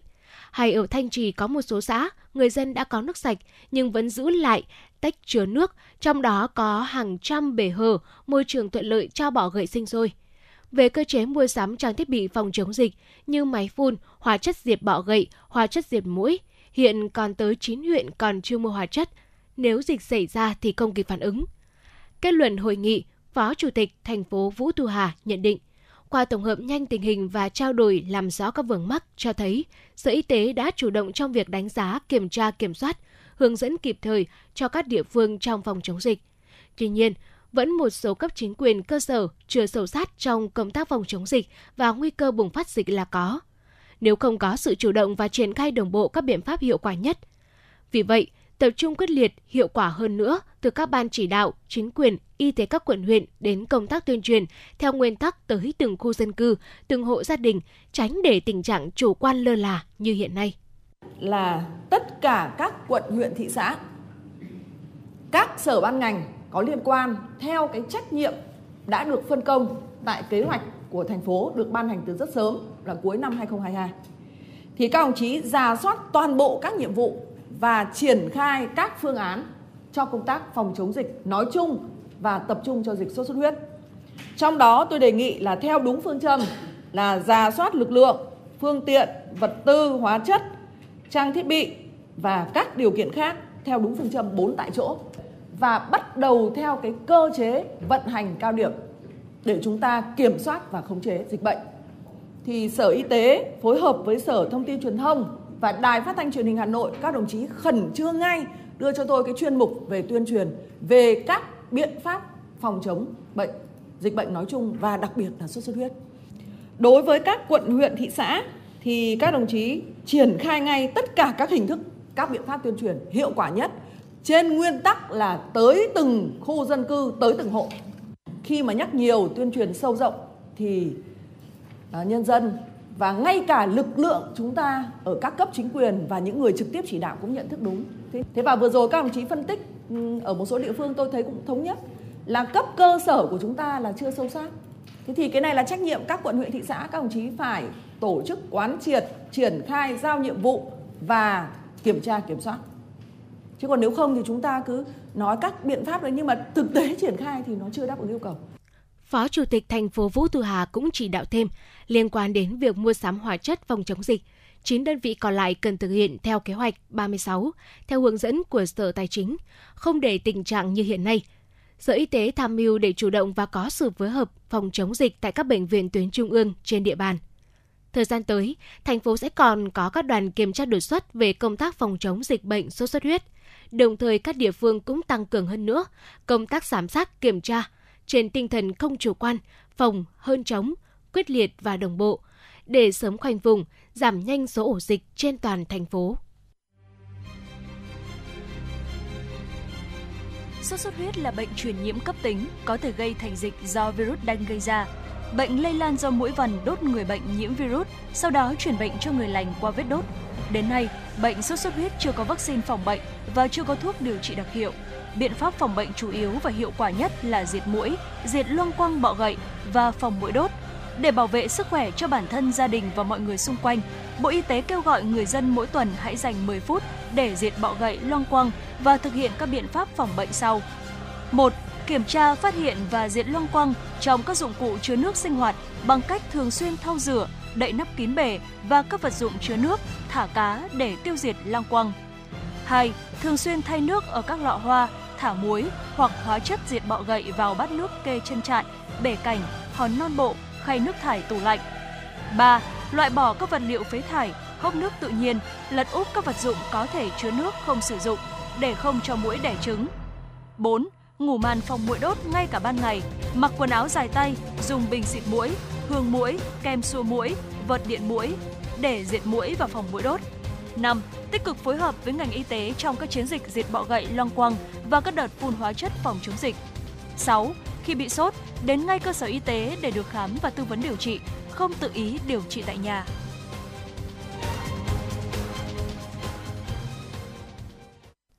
Thưa quý vị và các bạn, hiện du lịch Việt Nam nói chung và thủ đô Hà Nội nói riêng đang thúc đẩy phân khúc khách quốc tế có chi tiêu cao và du lịch gốc được coi là sản phẩm thế mạnh. Với nhiều cảnh quan thiên nhiên tươi đẹp, chúng ta đang có những lợi thế để phát triển dòng sản phẩm này. Nhưng để du lịch golf trở thành sản phẩm thế mạnh, có sức cạnh tranh cao trong khu vực, vẫn cần nỗ lực từ nhiều phía. Sau đây là ghi nhận của phóng viên chuyển động Hà Nội. Golf đang là bộ môn thể thao được ưa chuộng, đặc biệt đối với các du khách quốc tế khi đến với Việt Nam. Đặc biệt, thị trường Hàn Quốc dẫn đầu về thị phần khách quốc tế trở lại Việt Nam cũng là thị trường khách chơi golf nhiều nhất hiện nay. Theo thống kê của Hiệp hội Du lịch Gốc Việt Nam, 7 tháng đầu năm nay, riêng lượng khách Hàn Quốc sang chơi Gốc khoảng 1 triệu 750 nghìn lượt và dự định năm nay sẽ đón khoảng 3 triệu khách du lịch Gốc từ thị trường này. Ông Jun Jong Jin, Tổng Giám đốc điều hành Hội huấn luyện Gốc chuyên nghiệp Hàn Quốc và ông Jang Bok Hyun, quốc tịch Hàn Quốc, nói. Tôi thấy điều kiện cơ sở và chất lượng trên sân Tôi nghĩ sắp tới tuyến mà đi Thái Lan hoặc Đông Nam Á, tôi nghĩ sẽ chuyển về Việt Nam. Đây là cơ hội cho Việt Nam phát triển.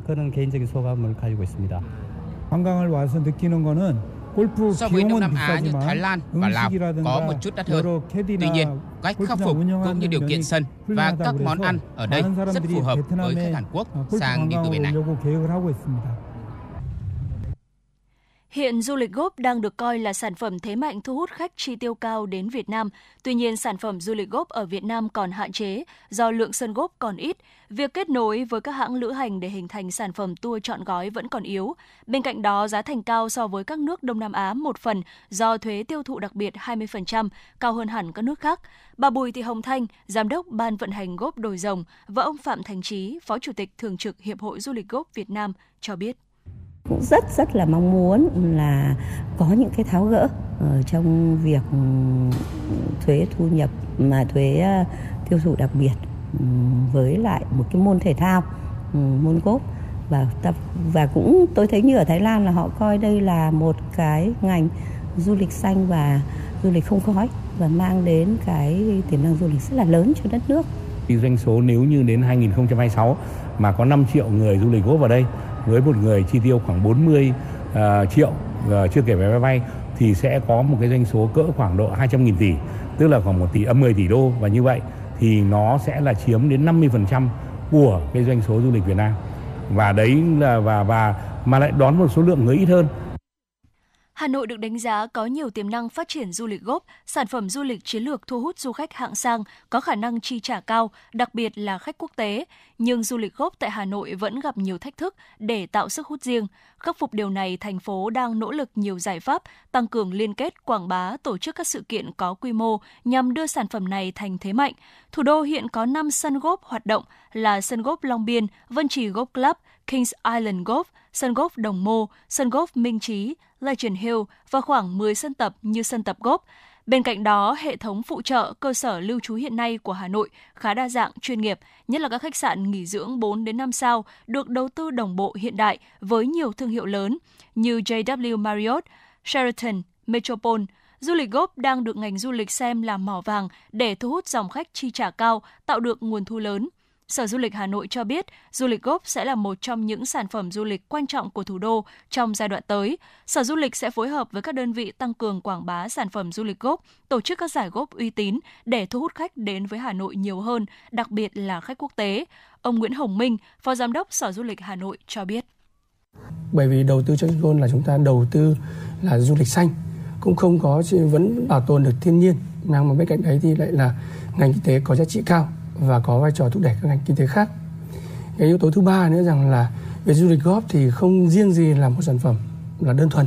Muốn giữ chân du khách ở Hà Nội lâu hơn thì chúng tôi sẽ tiếp tục là phát huy các cái sản phẩm thế mạnh của du lịch Hà Nội như du lịch mai, du lịch nghỉ dưỡng và du lịch trải nghiệm khám phá thì là tạo ngoài ra chúng tôi sẽ tạo thêm các cái sản phẩm du lịch hay hấp dẫn mới để thu hút du khách khi chúng ta trong cái thời gian chơi góp xong thì chúng ta có thêm các trải nghiệm để lưu trú tại Hà Nội lâu hơn.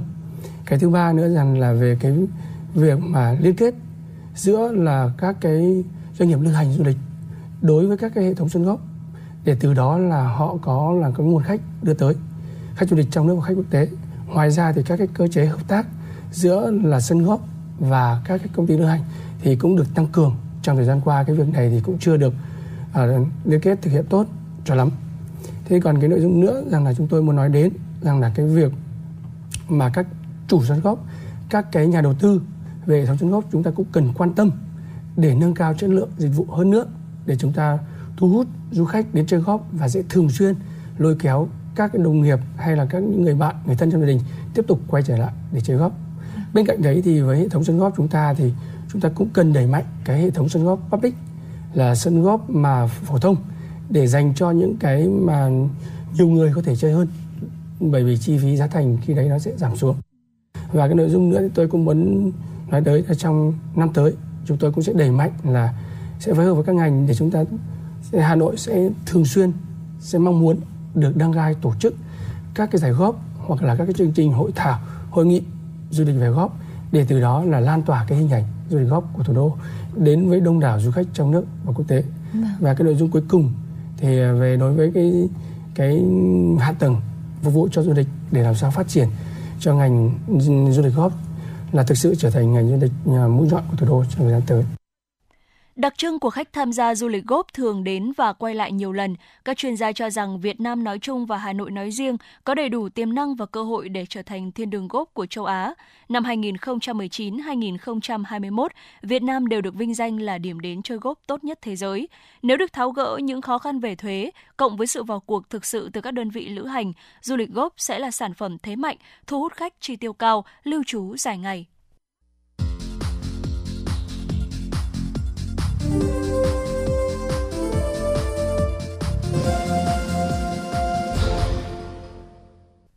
Mời quý vị và các bạn tiếp tục đến với những tin tức đáng chú ý.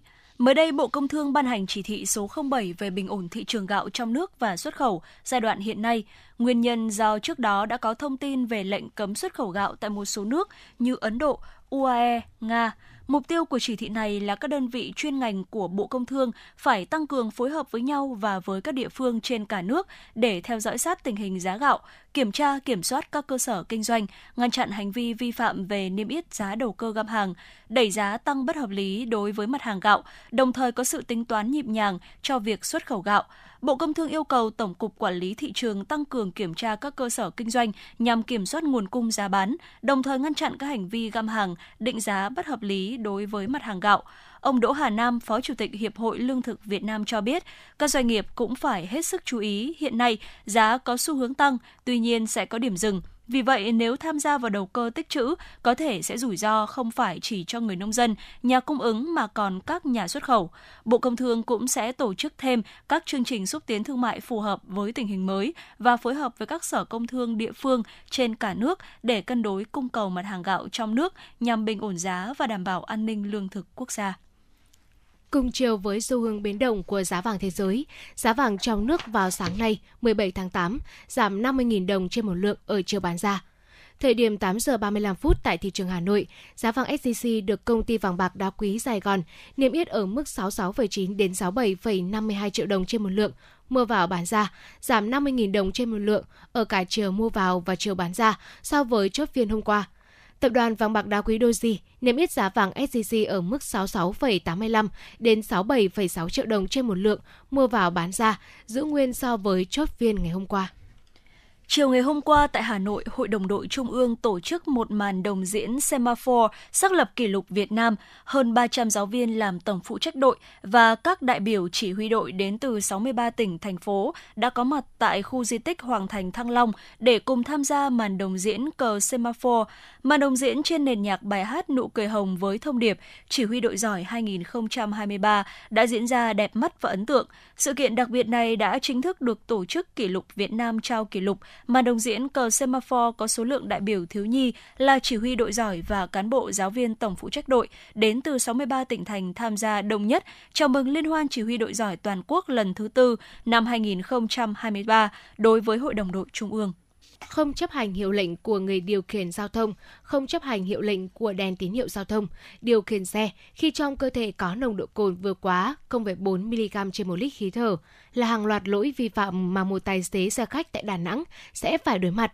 Đây cũng là hệ quả tất yếu của hành vi xem thường pháp luật, cũng là lời cảnh tỉnh cho mỗi người khi tham gia giao thông. Thực hiện kế hoạch tổng kiểm soát xe ô tô kinh doanh vận tải hành khách và xe vận tải hàng hóa bằng container – Tổ tuần tra kiểm soát thuộc trạm cảnh sát giao thông cửa ô Hòa Phước, phòng cảnh sát giao thông công an thành phố Đà Nẵng phát hiện một ô tô khách có dấu hiệu nghi vấn nên ra lệnh dừng xe. Tuy nhiên, tài xế LTL, 47 tuổi, trú tại phường Hòa Minh, quận Liên Triều, thành phố Hà Nội, không chấp hành mà còn cho xe tăng tốc độ, liên tục lạng lách chuyển lan. Người này còn bất chấp nguy hiểm cho xe vượt ẩu, vượt đèn đỏ nhằm trốn tránh lực lượng tuần tra. Sau quá trình truy đuổi, tổ công tác đã dừng được phương tiện này đồng thời phối hợp với công an phường Hòa Phát đưa về trụ sở để lập biên bản. Tại cơ quan công an, tài xế đã bị lập biên bản vi phạm hành chính với các lỗi không chấp hành hiệu lệnh của người điều khiển giao thông, không chấp hành hiệu lệnh của đèn tín hiệu giao thông, điều khiển xe mà trong cơ thể có nồng độ cồn vượt quá 0,4 mg trên một lít khí thở. Theo bạn, thứ gì tạo nên sự tự tin cho chúng ta khi nói chuyện? Cách ăn nói hay là ngôn ngữ cơ thể? Với tôi, đó là nụ cười. Cảm ơn các bác sĩ của nhà khoa Quang Hưng đã giúp tôi có được bí quyết chinh phục người mình thích. Một nụ cười tự nhiên và rạng rỡ. Thật chẳng ngờ, nhà khoa Quang Hưng đã giúp tôi hoàn thiện mình, trở nên tự tin hơn mỗi khi giao tiếp với đối tác, khách hàng với một nụ cười đầy rạng rỡ và thu hút. Nhà khoa Quang Hưng đã tiếp thêm tự tin cho những nụ cười thêm tươi. Sứ mệnh tiếp thêm tự tin cho nụ cười. Nhà khoa Quang Hưng tin cậy điểm 10 Thay đổi bản thân, nâng tầm giá trị mỗi người. Tới ngay nhà khoa Quang Hưng đây. Tư vấn, chăm sóc tận tình. Y bác sĩ chuyên môn cao thấu hiểu tâm tình. Thiết bị hiện đại, phục vụ hết mình. Tới ngay nhà khoa Quang Hưng để tự tin là chính mình. Hiện nay, Nha khoa Quang Hưng đang có chương trình thăm khám và điều trị miễn phí các bệnh răng miệng cho trẻ em dưới 12 tuổi. Hãy ghé ngay Nha khoa Quang Hưng tại số 4 lô A32, cổng chào khu đô thị Gelesimco A, An Khánh, Hoài Đức, Hà Nội hoặc số 150 Phan Đình Phùng, thị trấn Phùng hay ngã ba chợ Tân Lập, Đan Phượng. Chi tiết liên hệ 024 777 06699 hoặc truy cập website nha khoa quang hưng.com. Podcast Đài Hà Nội hôm nay có gì hấp dẫn nào? Podcast Đài Hà Nội hôm nay sẽ có chương trình Hà Nội tin mỗi chiều. Lên sóng lúc 18 giờ chiều hàng ngày, những dòng tin tức nóng hổi, những vấn đề đang được dư luận quan tâm sẽ được bình luận dưới góc nhìn của nữ biên tập viên xinh đẹp Khánh Hà cùng với sự đồng hành của các chuyên gia và cố vấn. Chưa hết, podcast Đài Hà Nội hôm nay còn có một chương trình khá ấn tượng mang tính chất đời sống giải trí mang tên Lưu Hương Blog Chiều. Lên sóng lúc 18 giờ 15 phút hàng ngày, biên tập viên Lưu Hương sẽ chia sẻ cùng quý vị và các bạn những câu chuyện nhỏ nhưng mang đầy ý nghĩa từ đời sống. Và đặc biệt, có cả những ca khúc do chính biên tập viên Lưu Hương thể hiện cùng với guitar.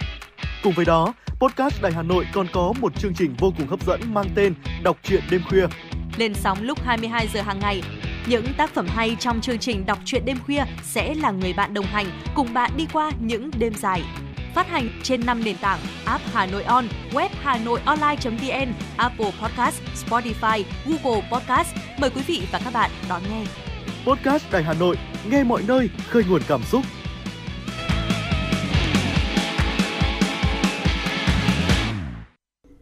Quý vị và các bạn đang nghe chương trình Chuyển động Hà Nội chiều trên kênh phát thanh FM 96 MHz của Đài Phát thanh Truyền hình Hà Nội. Chịu trách nhiệm nội dung Nguyễn Kim Khiêm, chịu trách nhiệm sản xuất Nguyễn Tiến Dũng, đạo diễn và biên tập Lưu Hường Hoa Mai, MC Thu Minh Bảo Trâm cùng kỹ thuật viên Quốc Hoàn phối hợp thực hiện. Trước khi đến với các nội dung tiếp theo, mời quý vị cùng thư giãn với giai điệu của ca khúc Hà Nội mùa thu qua tiếng hát ca sĩ Mỹ Linh.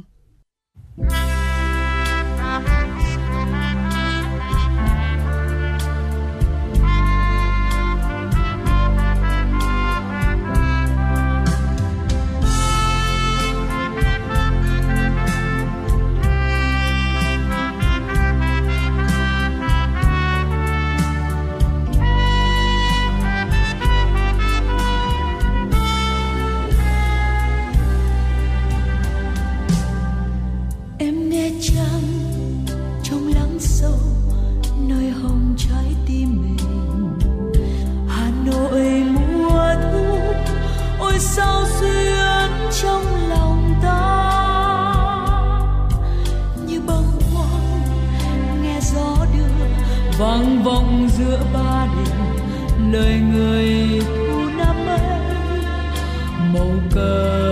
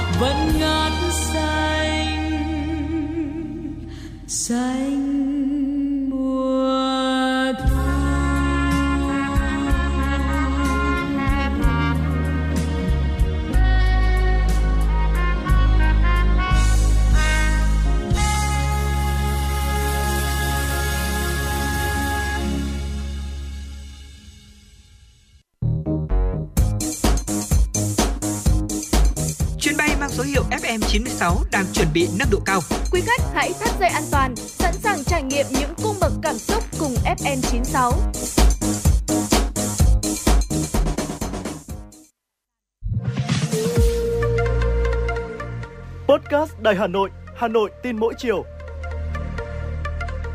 những dòng tin tức nóng hổi đang được dư luận quan tâm sẽ được bình luận dưới góc nhìn của nữ biên tập viên xinh đẹp Khánh Hà cùng với sự đồng hành cùng các chuyên gia và cố vấn. Bánh trưng, bánh giò, trưng gai. Podcast Đài Hà Nội, tiếng nói từ Hà Nội.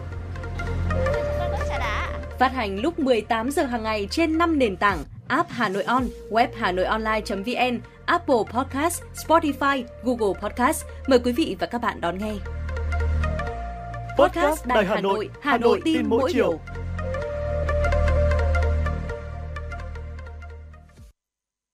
Thưa quý vị và các bạn, kinh tế đêm hiện diện tại Hà Nội từ khá lâu và với lợi ích mang lại, thành phố đang từng bước nhân rộng hoạt động này, hình thành nên một ngành kinh tế đặc trưng, góp phần phát triển kinh tế xã hội thủ đô với sự ra đời của hàng loạt không gian đi bộ, ẩm thực, dịch vụ cùng các tour du lịch đêm trong thời gian gần đây cho thấy Hà Nội đang chủ động khai thác các lợi thế để thúc đẩy kinh tế đêm phát triển.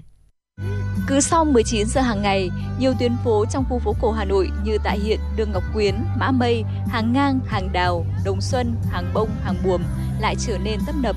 Khách du lịch khắp nơi đổ về tham quan, mua sắm, thưởng thức ẩm thực, vui chơi giải trí. Đặc biệt những ngày cuối tuần, khu phố cổ Hà Nội càng trở nên sôi động. Nhiều tuyến phố chật kín người qua lại, vui chơi ăn uống. Một số du khách và ông Phạm Tuấn Long, Chủ tịch Ủy ban nhân dân quận Hoàn Kiếm nói: à, rất là đông vui và tấp nập người dân là mọi nơi các thứ là về với đất Văn Hiến 10.000 năm Thăng Long như thế này là mình thấy là cũng rất là vui. Cực kỳ phấn khích ở đây, không khí phố đi bộ đêm cho thấy khung cảnh đời sống rất khác biệt với những đất nước tôi đã đi. Tôi đang tận hưởng những giây phút tuyệt vời.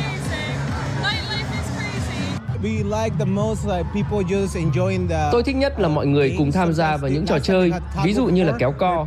Các bạn của tôi còn tham gia vào nhiều những trò chơi thể chất khác nữa. Ở đây còn có rất nhiều các hoạt động như là nhảy, biểu diễn nghệ thuật. Du khách quốc tế thì ờ, đều xếp xếp những cái lịch để ờ, lưu trú lại trên địa bàn quận Hoàn Kiếm vào những cái thời khắc có diễn ra các hoạt động của phố đi bộ. Ờ, đây cũng là một trong những cái hoạt động để kích cầu du lịch cái vai trò đóng góp của ừ, các cái không gian đi bộ trên địa bàn quận Hoàn Kiếm đối với du lịch thủ đô là rất lớn. Nhờ có không gian hoạt động ở trong phố đi bộ thì có rất nhiều những cái mô hình văn hóa, giao lưu văn hóa rồi các cái sự kiện được tổ chức trong các cái không gian này. Ờ, như là giới thiệu về các sản phẩm thủ công mỹ nghệ, giới thiệu về nghệ thuật truyền thống, rồi ờ, giao lưu với văn hóa cũng như là nghệ thuật của các nước trong khu vực cũng như là quốc tế. Không chỉ các tuyến phố đi bộ, thời gian gần đây, các sản phẩm du lịch đêm khác như đêm thiêng liêng, sáng ngời tinh thần Việt và đêm thiêng liêng 2 sống như những đóa hoa của di tích nhà tù Hỏa Lò, vở diễn thực cảnh tinh hoa Bắc Bộ của khu di tích Tuần Châu Quốc Oai, tour du lịch giải mã Hoàng Thành Thăng Long của Trung tâm Bảo tàng Di sản Thăng Long Hà Nội đã đông đảo du khách biết tới. Bà Nguyễn Minh Thu, trưởng phòng hướng dẫn thuyết minh Trung tâm Bảo tồn Di sản Thăng Long và ông Trần Trung Hiếu, Phó Giám đốc Sở Du lịch Hà Nội nói. Cái chương trình tour đêm bị là số lượng có hạn và mỗi mỗi tuần chỉ chúng tôi chỉ phục vụ một số lượng nhỏ à, nhưng mà cũng là hiệu ứng của những cái sản phẩm tour đêm thì là à, khách tham quan tới ban ngày tại Hoàng Thành Thăng Long thì là năm nay cũng đã có nhiều sự đột biến. À, đánh giá chung thì à, nó đã tạo ra một cái bức tranh tương đối là sinh động à, và gia tăng các cái trải nghiệm cho du khách khi mà đến với Hà Nội và tạo ra một cái vẻ đẹp cho du lịch Hà Nội. Chúng tôi thì cũng đang chủ động trong cái uh, tập hợp các cái nhà chuyên gia rồi kêu gọi uh, thu hút đầu tư uh, tổ chức thu hút các cái nhà tổ chức tour và đặc biệt là uh, phối hợp với các điểm đến để uh, Ờ, nghiên cứu ờ, tiếp tục nâng cấp các cái sản phẩm đang có và đồng thời là đưa ra các cái sản phẩm các cái trải nghiệm mới các câu chuyện mới trong các cái sản phẩm tour đêm của mình theo các chuyên gia, việc phát triển kinh tế đêm ở Hà Nội còn có thể tính đến tổ chức các sự kiện văn hóa mang tầm quy mô khu vực và quốc tế. Ví dụ, lễ hội âm nhạc gió mùa được tổ chức chuyên nghiệp, nay đã trở thành thương hiệu của Hà Nội mỗi dịp tháng 10, quy tụ đông đảo các nhà chuyên môn, nghệ sĩ từ các quốc gia trên thế giới. Tại sự kiện Photo Hà Nội 23 vừa qua, ông Thierry Vigon, tùy viên văn hóa Đại sứ quán Pháp, giám đốc Viện Pháp tại Hà Nội hy vọng Hà Nội sẽ trở thành một thành phố lớn về triển lãm và những câu chuyện nhiếp ảnh. Gần đây nhất, sự kiện ban nhạc đình đám Blackpink đến Hà Nội biểu diễn vào ngày 29 và 30 tháng 7 cũng khiến Hà Nội trở thành tâm điểm của du khách quốc tế bởi nhóm nhạc này sở hữu một lượng fan trẻ đông đảo trên khắp thế giới. Theo Phó giáo sư tiến sĩ Bùi Hoài Sơn, Ủy viên Thường trực Ủy ban Văn hóa Giáo dục của Quốc hội, để đảm bảo sự phát triển bền vững của kinh tế đêm, cần có sự hợp tác tăng cường giữa các bộ ngành và các bên liên quan trong việc xây dựng hành lang pháp lý và bảo vệ môi trường. Ta cần phải có những cái hành lang pháp lý cho cái việc thực hiện cái kinh tế đêm của chúng ta. Ờ, chúng ta biết rằng là hiện giờ thì còn khá nhiều cái cản trở liên quan đến việc phát triển kinh tế đêm. Vì việc tạo ra một nền kinh tế đêm ấy, thì nó lại liên quan đến các cái luật khác nhau à, trong đô thị này, trong giao thông này, hay là kể cả cái hoạt động của các cơ quan hành chính nhà nước thôi à, cần có cái sự hỗ trợ để cho chúng ta có được một cái nền kinh tế đêm đó có thể khẳng định, sáng tạo và đa dạng văn hóa sản phẩm du lịch đêm sẽ không chỉ mang đến những trải nghiệm mới mẻ, đầy hấp dẫn cho du khách, mà còn nâng tầm vẻ đẹp thiên nhiên và văn hóa của Hà Nội.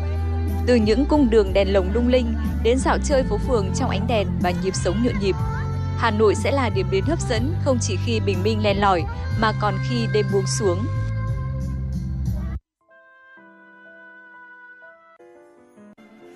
Năm tháng tan trong vòng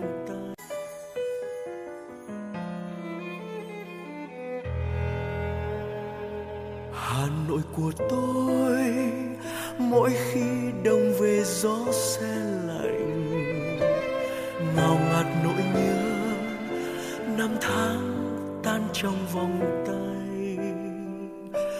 Ngần ngơ góc phố, từng cây đèn đứng như đang mơ màng. Hà nội ơi, hoa sữa rơi hay là hương tóc em? Hà nội của tôi, mỗi khi thu về lá rơi vàng. Sao sắc trong nắng yêu dấu kín con đường xưa đầy trong môi mắt để ai lặng đứng in trong ngỡ ngàng. Hà nội ơi, nguyện yêu mãi mãi yêu suốt đời.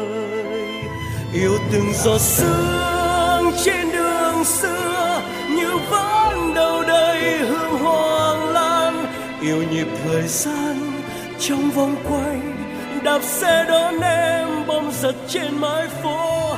Yêu chiều hồ tây, chuông chùa vang, từng cơn sóng tan theo trong hồn hoàng hà nội ơi, mãi trong tôi đẹp như giấc mơ. Hà Nội của tôi, mỗi khi thu về lá rơi sao sắc trong nắng, yêu dấu kín con đường xưa. Đầy trong môi mắt, để ai lặng đứng yên trong ngỡ ngàng. Hà nội ơi, nguyện yêu mãi mãi yêu suốt đời.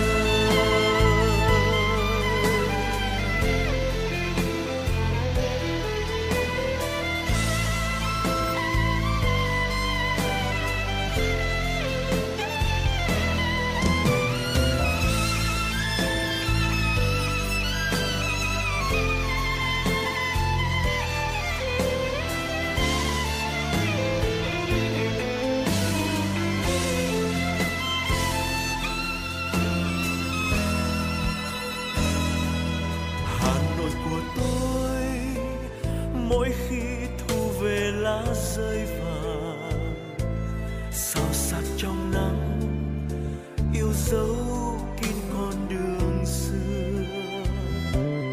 Đầy trong môi mắt, để ai lặng đứng yên trong ngỡ ngàng. Hà nội ơi, nguyện yêu mãi mãi yêu suốt đời. Yêu từng giọt sương trên đường xưa.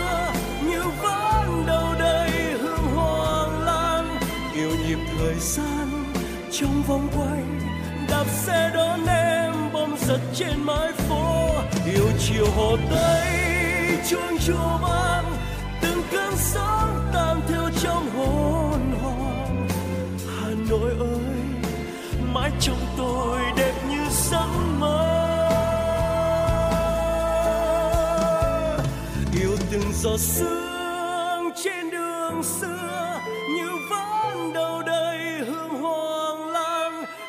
nhịp thời gian trong vòng quay, đạp xe đón em bom giật trên mái phố, yêu chiều hồ tây, chuông chùa vang, từng cơn sóng tan theo trong hồn hoàng. Hà nội ơi, mãi trong tôi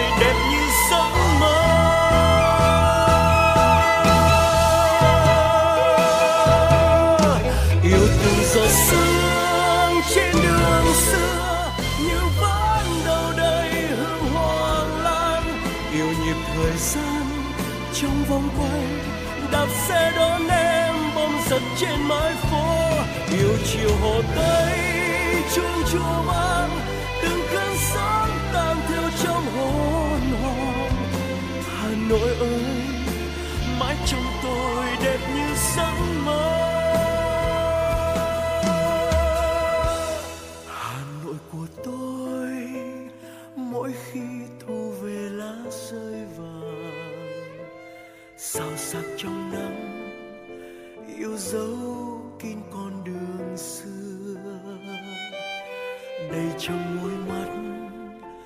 để ai lặng đứng yên trong ngỡ ngàng.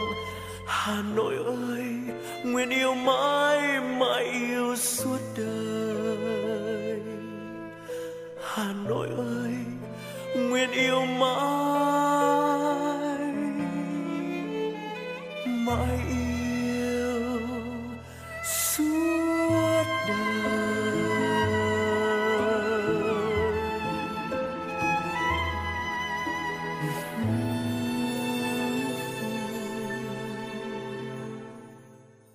Thưa quý vị và các bạn, sáng nay, Liên đoàn Lao động thành phố Hà Nội tổ chức hội nghị biểu dương 100 gia đình công nhân viên chức lao động thủ đô tiêu biểu năm 2023 và trao hỗ trợ học bổng cho 100 con công nhân viên chức lao động vượt khó học giỏi năm học 2022-2023. Đây là hoạt động thường niên được Liên đoàn Lao động thành phố Hà Nội tổ chức nhằm tôn vinh và nhân rộng các điển hình gia đình để khích lệ động viên con công nhân viên chức lao động hiếu học. Gia đình anh Ngô Phương Đông, bí thư tri bộ trưởng khoa khoa kèn, gõ, Học viện âm nhạc quốc gia Việt Nam. Nhiều năm liền anh hoàn thành xuất sắc nhiệm vụ được giao, đạt danh hiệu chiến sĩ thi đua cấp bộ, được Thủ tướng Chính phủ tặng bằng khen. Mẹ của anh Đông là nghệ sĩ ưu tú. Nguyễn Thị Vinh Ngọc đã nghỉ hưu, bà vẫn luôn tích cực tham gia các hoạt động từ thiện. Vợ anh là chị Trần Thị Vân Cơ, giảng viên đàn piano. Chị luôn hoàn thành tốt mọi nhiệm vụ được giao. Chị Vân luôn là người con dâu hiếu thảo, vun vén gia đình, hòa thuận, hạnh phúc. Là người vợ đảm đang, người mẹ chu toàn trong gia đình. Con gái của anh là cháu Ngô Phương Vi, học viên cao học đàn piano tại Viên, Áo thường xuyên được giao nhiệm vụ biểu diễn độc tấu đàn piano tại Hà Nội và Viên Áo. Con trai của anh là Ngô Hoàng Bách, học sinh hệ tài năng trung cấp 4 trên 7, chuyên ngành gõ giao hưởng. Công việc của các thành viên trong gia đình đều bận rộn, đều cần đến sự thăng hoa, toàn tâm, toàn ý. Sau mỗi khi có thời gian bên nhau, họ đều vun vén cho tổ ấm của mình. Anh Ngô Phương Đông và chị Trần Thị Vân Cơ nói. Gia đình chúng tôi là, là bố mẹ cũng luôn hướng cho các cháu là khá được uh, dân chủ được xin thể hiện cái cái, cái cái cái ý nghĩ của mình cái nguyện vọng cái mong ước của mình. Do đó là bố mẹ cũng sẽ có những cái uh, hướng để mà phân tích và, và hướng cho các cháu ngoài cái việc độc lập có cái cá tính ra thì vẫn hiểu được cái kiến thức chung của xã hội hay những cái ý thức tốt những cái tư tưởng tốt để, để có cái sự vừa có cá tính riêng nhưng vẫn có sự hòa nhập cùng với gia, gia đình cùng với xã hội bố mẹ luôn luôn chia sẻ ờ, một những cái câu chuyện ờ, của những thời khốn khó nhưng mà một cái rất là nhẹ nhàng để cho con cảm nhận được ờ, để cho con thấm thía được những cái những cái lúc khó khăn trong cuộc sống như nào và để có được những cái những cái cái cái, cái giây phút hạnh phúc những cái giây phút đủ đầy. 100 gia đình công nhân viên chức lao động thủ đô. Tiêu biểu năm 2023 dù là quy mô gia đình truyền thống 3 4 thế hệ hay gia đình hạt nhân, dù làm bất cứ ngành nghề gì và ở đâu, nhưng đều có chung một điểm là mỗi thành viên trong gia đình đều bình đẳng, tiến bộ, hạnh phúc, liên tục phấn đấu, vượt lên khó khăn để hoàn thiện mình. Sự quan tâm, chăm lo của các cấp công đoàn và sự ủng hộ của các đoàn thể đã tiếp thêm động lực để đội ngũ công nhân, viên chức lao động vượt khó, phấn đấu làm tốt hơn trọng trách của những người làm cha làm mẹ trong chăm sóc, nuôi dạy con cái trưởng thành, đồng thời nỗ lực để luôn hoàn thành nhiệm vụ được giao tại cơ quan đơn vị. Anh Nguyễn Hữu Minh, công nhân khu công nghiệp Phú Nghĩa và chị Lại Việt Hà, Phó trưởng khoa dược Bệnh viện Phụ sản Hà Nội bày tỏ. Hai vợ chồng mình đi làm công ty cũng được 15 năm rồi. Vì thời gian dạy con thì chỉ có tranh thủ buổi tối thôi, chiều đi làm về buổi tối ấy dạy các con về những kỹ năng sống. Có thể văn hóa mình không hiểu hết được nhưng mà mình biết cái gì mình sẽ dạy những cái đó. Nhưng mà chủ yếu là mình sẽ hay dạy về những kỹ năng sống cho các con hơn. Về cách uh, giao tiếp rồi thì thể dục thể thao các trò chơi các thứ. Là người phụ nữ thì để mà dung hòa được cái hai cái mối quan hệ mối uh, giữa công việc và gia đình thì uh, tôi nghĩ là uh, cần phải sự có sự sắp xếp điều chỉnh thích hợp về thời gian và uh, điều chỉnh cả về tâm trạng đối với uh, bản thân để mà có luôn luôn tạo một cái không khí vui vẻ hạnh phúc để cho các con cảm thấy thoải mái mỗi gia đình công nhân viên chức lao động thủ đô được biểu dương là một tấm gương về sự nỗ lực xây dựng gia đình hạnh phúc, bền vững. Thành quả của gia đình ngày hôm nay chính là hạt giống đẹp, gieo mầm cho nhiều gia đình hạnh phúc mai sau, có sức mạnh lan tỏa, nhân rộng trong cộng đồng để ngày càng có nhiều gia đình hạnh phúc vượt qua khó khăn, vươn lên thành công trong cuộc sống. Và các gia đình sẽ trở thành những gia đình gương mẫu trong cộng đồng dân cư, ngày càng lan tỏa những giá trị tốt đẹp trong xã hội, góp phần đưa phong trào xây dựng gia đình tiêu biểu trong công nhân viên chức lao động thủ đô ngày càng phát triển. Thưa quý vị, cùng quay trở lại với truyền động Hà Nội chiều nay, mời quý vị cùng chúng tôi cập nhật những tin tức nổi bật được thực hiện bởi biên tập viên Thu Vân. Thưa quý vị, phía đông nam của thủ đô Berlin của Đức có một khu du lịch sinh thái với những con kênh xinh đẹp, nơi mà du khách gọi tên là Viên của nước Đức. Địa điểm du lịch này thu hút hàng triệu khách tới tham quan hàng năm – con thuyền trôi nhẹ nhàng trên dòng kênh uốn lượn quanh những căn nhà gỗ. Cùng cảnh thơ mộng như cổ tích là điều du khách yêu mến khi tới thăm Spielwar, một khu dự trữ sinh quyền nổi tiếng ở phía đông của nước Đức. Tuy nhiên, tương lai có thể sớm thay đổi và vẻ đẹp của những con kênh sẽ không còn nữa. Ông G. Mayer, chủ khách sạn tại Spielwar, Đức, nói rằng 50-60 năm qua, chúng ta đã rất may mắn vì dòng kênh không mấy khi bị thiếu nước – nhưng sự may mắn đang tan biến. Từ năm 2019 đến nay, mỗi mùa hè, nước sông chảy qua đây ngày càng ít, khiến các dòng kênh nhỏ bắt đầu cạn khô. Nguyên nhân là khu vực này thiếu nước là do thời tiết oi nóng kéo dài, lượng mưa thấp. Thứ hai, dòng kênh này được nhận thêm nguồn nước ngầm lớn từ hoạt động khai thác than, các mỏ than lớn ở gần đó. Trong khi khai thác than, để phòng ngập úng, cần phải liên tục bơm nước ngầm ra khỏi mỏ. Lượng nước này được bơm vào con sông và hệ thống kênh Spillway nếu Đức có kế hoạch chấm dứt khai thác than, không còn nước ngầm đổ về kênh cũng sẽ khiến tình trạng khô hạn kéo dài hơn. Những người trẻ tuổi có nguy cơ gặp phải các triệu chứng về đường hô hấp, đặc biệt là viêm phế quản và tình trạng khó thở, chỉ sau 30 ngày sử dụng thuốc lá điện tử. Kết luận được đưa ra trong nghiên cứu được công bố vào ngày 15 tháng 8. Để đi đến kết luận trên, các nhà khoa học tại Trung tâm Nghiên cứu Thuốc lá thuộc Trung tâm Ung thư Toàn diện của Đại học bang Ohio, Mỹ và trường y khoa Keck thuộc Đại học South California, Mỹ đã sử dụng dữ liệu được thu thập từ các cuộc khảo sát trực tuyến trong 4 năm nhằm xem xét tác động của thuốc lá điện tử đối với sức khỏe thanh thiếu niên. Hơn 2.000 thanh thiếu niên với độ tuổi trung bình 17,3 tuổi đã tham gia vào cuộc khảo sát này. Các nhà khoa học cho biết nghiên cứu trên được Viện Y tế Quốc gia Mỹ tài trợ một phần, đóng góp thêm bằng chứng cho thấy việc sử dụng thuốc lá điện tử có liên quan đến sự gia tăng nguy cơ mắc các triệu chứng hô hấp. Họ nhấn mạnh các cơ quan quản lý dược phẩm nên xem xét những phát hiện này và tìm giải pháp để giảm thiểu tác động tiêu cực đến sức khỏe của những người trẻ tuổi do sử dụng thuốc lá điện tử. Trong vòng chưa đầy một thập kỷ trở lại đây, thuốc lá điện tử đã thu hút một thế hệ mới sử dụng nicotine, trong đó có nhiều người trẻ tuổi. Việc sử dụng sản phẩm này không những làm tổn hại đến sức khỏe của hàng triệu trẻ em và thanh thiếu niên mà còn đe dọa những tiến bộ đã đạt được trong việc giảm thiểu sử dụng thuốc lá ở những người trẻ tuổi một nghệ sĩ người Jordani đã tình nguyện tổ chức các hoạt động âm nhạc dành cho trẻ khuyết tật, đặc biệt là trẻ tự kỷ. Nghệ sĩ kiêm giáo viên âm nhạc Jordani Sima Squidan đã đến tận trường học biểu diễn phục vụ các em. Không chỉ biểu diễn, người nghệ sĩ này còn dạy nhạc cho bố mẹ các em và giáo viên của trường, coi đây như một công cụ trị liệu giúp chống lại căng thẳng và lo lắng. Hoạt động của cô đã nhận được những phản ứng rất tích cực từ các em – nhiều em từ chậm nói giờ có thể phát âm tốt hơn, chịu khó nói nhiều hơn. Không chỉ vậy, âm nhạc đã mang lại cho các em sự phấn khích và năng lượng tích cực, điều có thể mang lại lợi ích cho sự phát triển của các em. Chỉ trong cuối tuần qua, cửa hàng bán đồ điện tử điện lạnh ở thủ đô Amman của Jordani đã bán được 170 chiếc điều hòa nhiệt độ. Trong tháng 7 vừa qua, cửa hàng cũng đã đạt doanh số kỷ lục – Ông Sokrat Karaja, giám đốc hậu cần công ty SmartBuy cho biết, doanh số bán hàng trong tháng 7 của chúng tôi tương đương với doanh số bán hàng trong một hoặc hai năm. Đây là lần đầu tiên điều này xảy ra. Trời nắng nóng nên điều hòa bán rất chạy. Những cửa hàng bán thiết bị làm mát tại Jordani những ngày này luôn nhộn nhịp khách hàng ra vào. Có thời điểm khan hàng khách phải đặt cọc trước để giữ hàng, có thể thấy nắng nóng đang ảnh hưởng không nhỏ tới cuộc sống người dân. Bà Lina Alsiov, khách hàng nói, nắng nóng đang xảy ra ở nhiều nơi trên thế giới. Ở Jordani, chúng tôi thực sự không quen với thời tiết này, nhưng đành phải thích nghi thôi, chưa biết làm thế nào bây giờ. Tuy nhiên, các chuyên gia cũng khuyên cáo người dân tránh để nhiệt độ trong phòng quá chênh lệch với nhiệt độ ngoài trời vì tiềm ẩn nguy cơ ảnh hưởng sức khỏe. Nhà khí tượng dự đoán tình hình nắng ở Jordani sẽ còn kéo dài trong vài ngày tới. Gặp một trẻ đuối nước bạn sẽ làm gì? Chúng tôi sẽ hướng dẫn bạn cách sơ cấp cứu một trẻ bị đuối nước ngắn gọn như sau. Bước 1. Khi thấy trẻ bị đuối nước, nhanh chóng gọi người trợ giúp từ những người xung quanh bằng cách gọi to và nhờ gọi cấp cứu 115.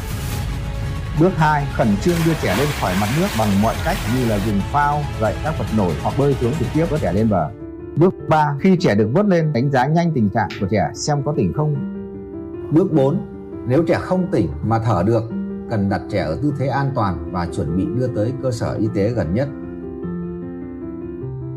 Nếu trẻ không tỉnh, mở thông đường thở, đánh giá thở bằng nhìn nghe cảm nhận.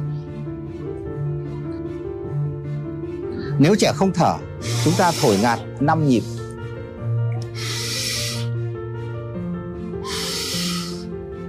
Và tiến hành ép tim 30 nhịp. Vị trí ép tim ở một nửa dưới xương ức Kỹ thuật ép tim có thể dùng một bàn tay hoặc ở trẻ lớn người lớn có thể dùng hai bàn tay. Ép từ trước ra sau với độ sâu từ 1 phần 3 đến 1 phần 2 bề dày lồng ngực. Tần số ép tim là 100 đến 120 lần một phút. 1, 2, 3, 4, 5, 6, 7, 8, 28, 29, 30 và hai lần thổi ngạt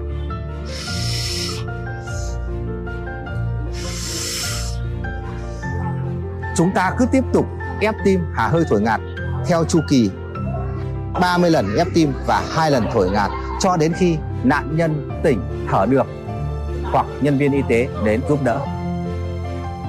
Bước 5, ngay sau khi đứa trẻ tỉnh, đặt trẻ ở tư thế an toàn và đưa trẻ đến cơ sở y tế gần nhất.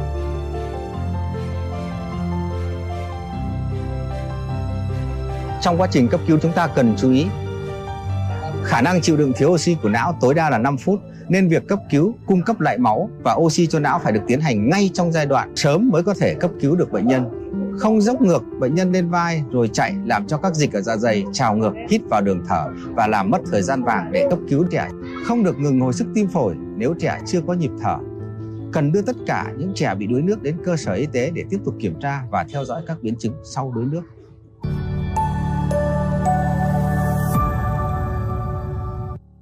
Thưa quý vị, đến đây, thời lượng của chương trình Truyền động Hà Nội chiều xin được phép khép lại. Mọi ý kiến đóng góp cho chương trình, mời quý vị gửi đến email tin tức fm96a.gmail.com hoặc gọi đến tổng đài 0243 773 6688. Xin kính chào tạm biệt và hẹn gặp lại quý vị trong các chương trình sau.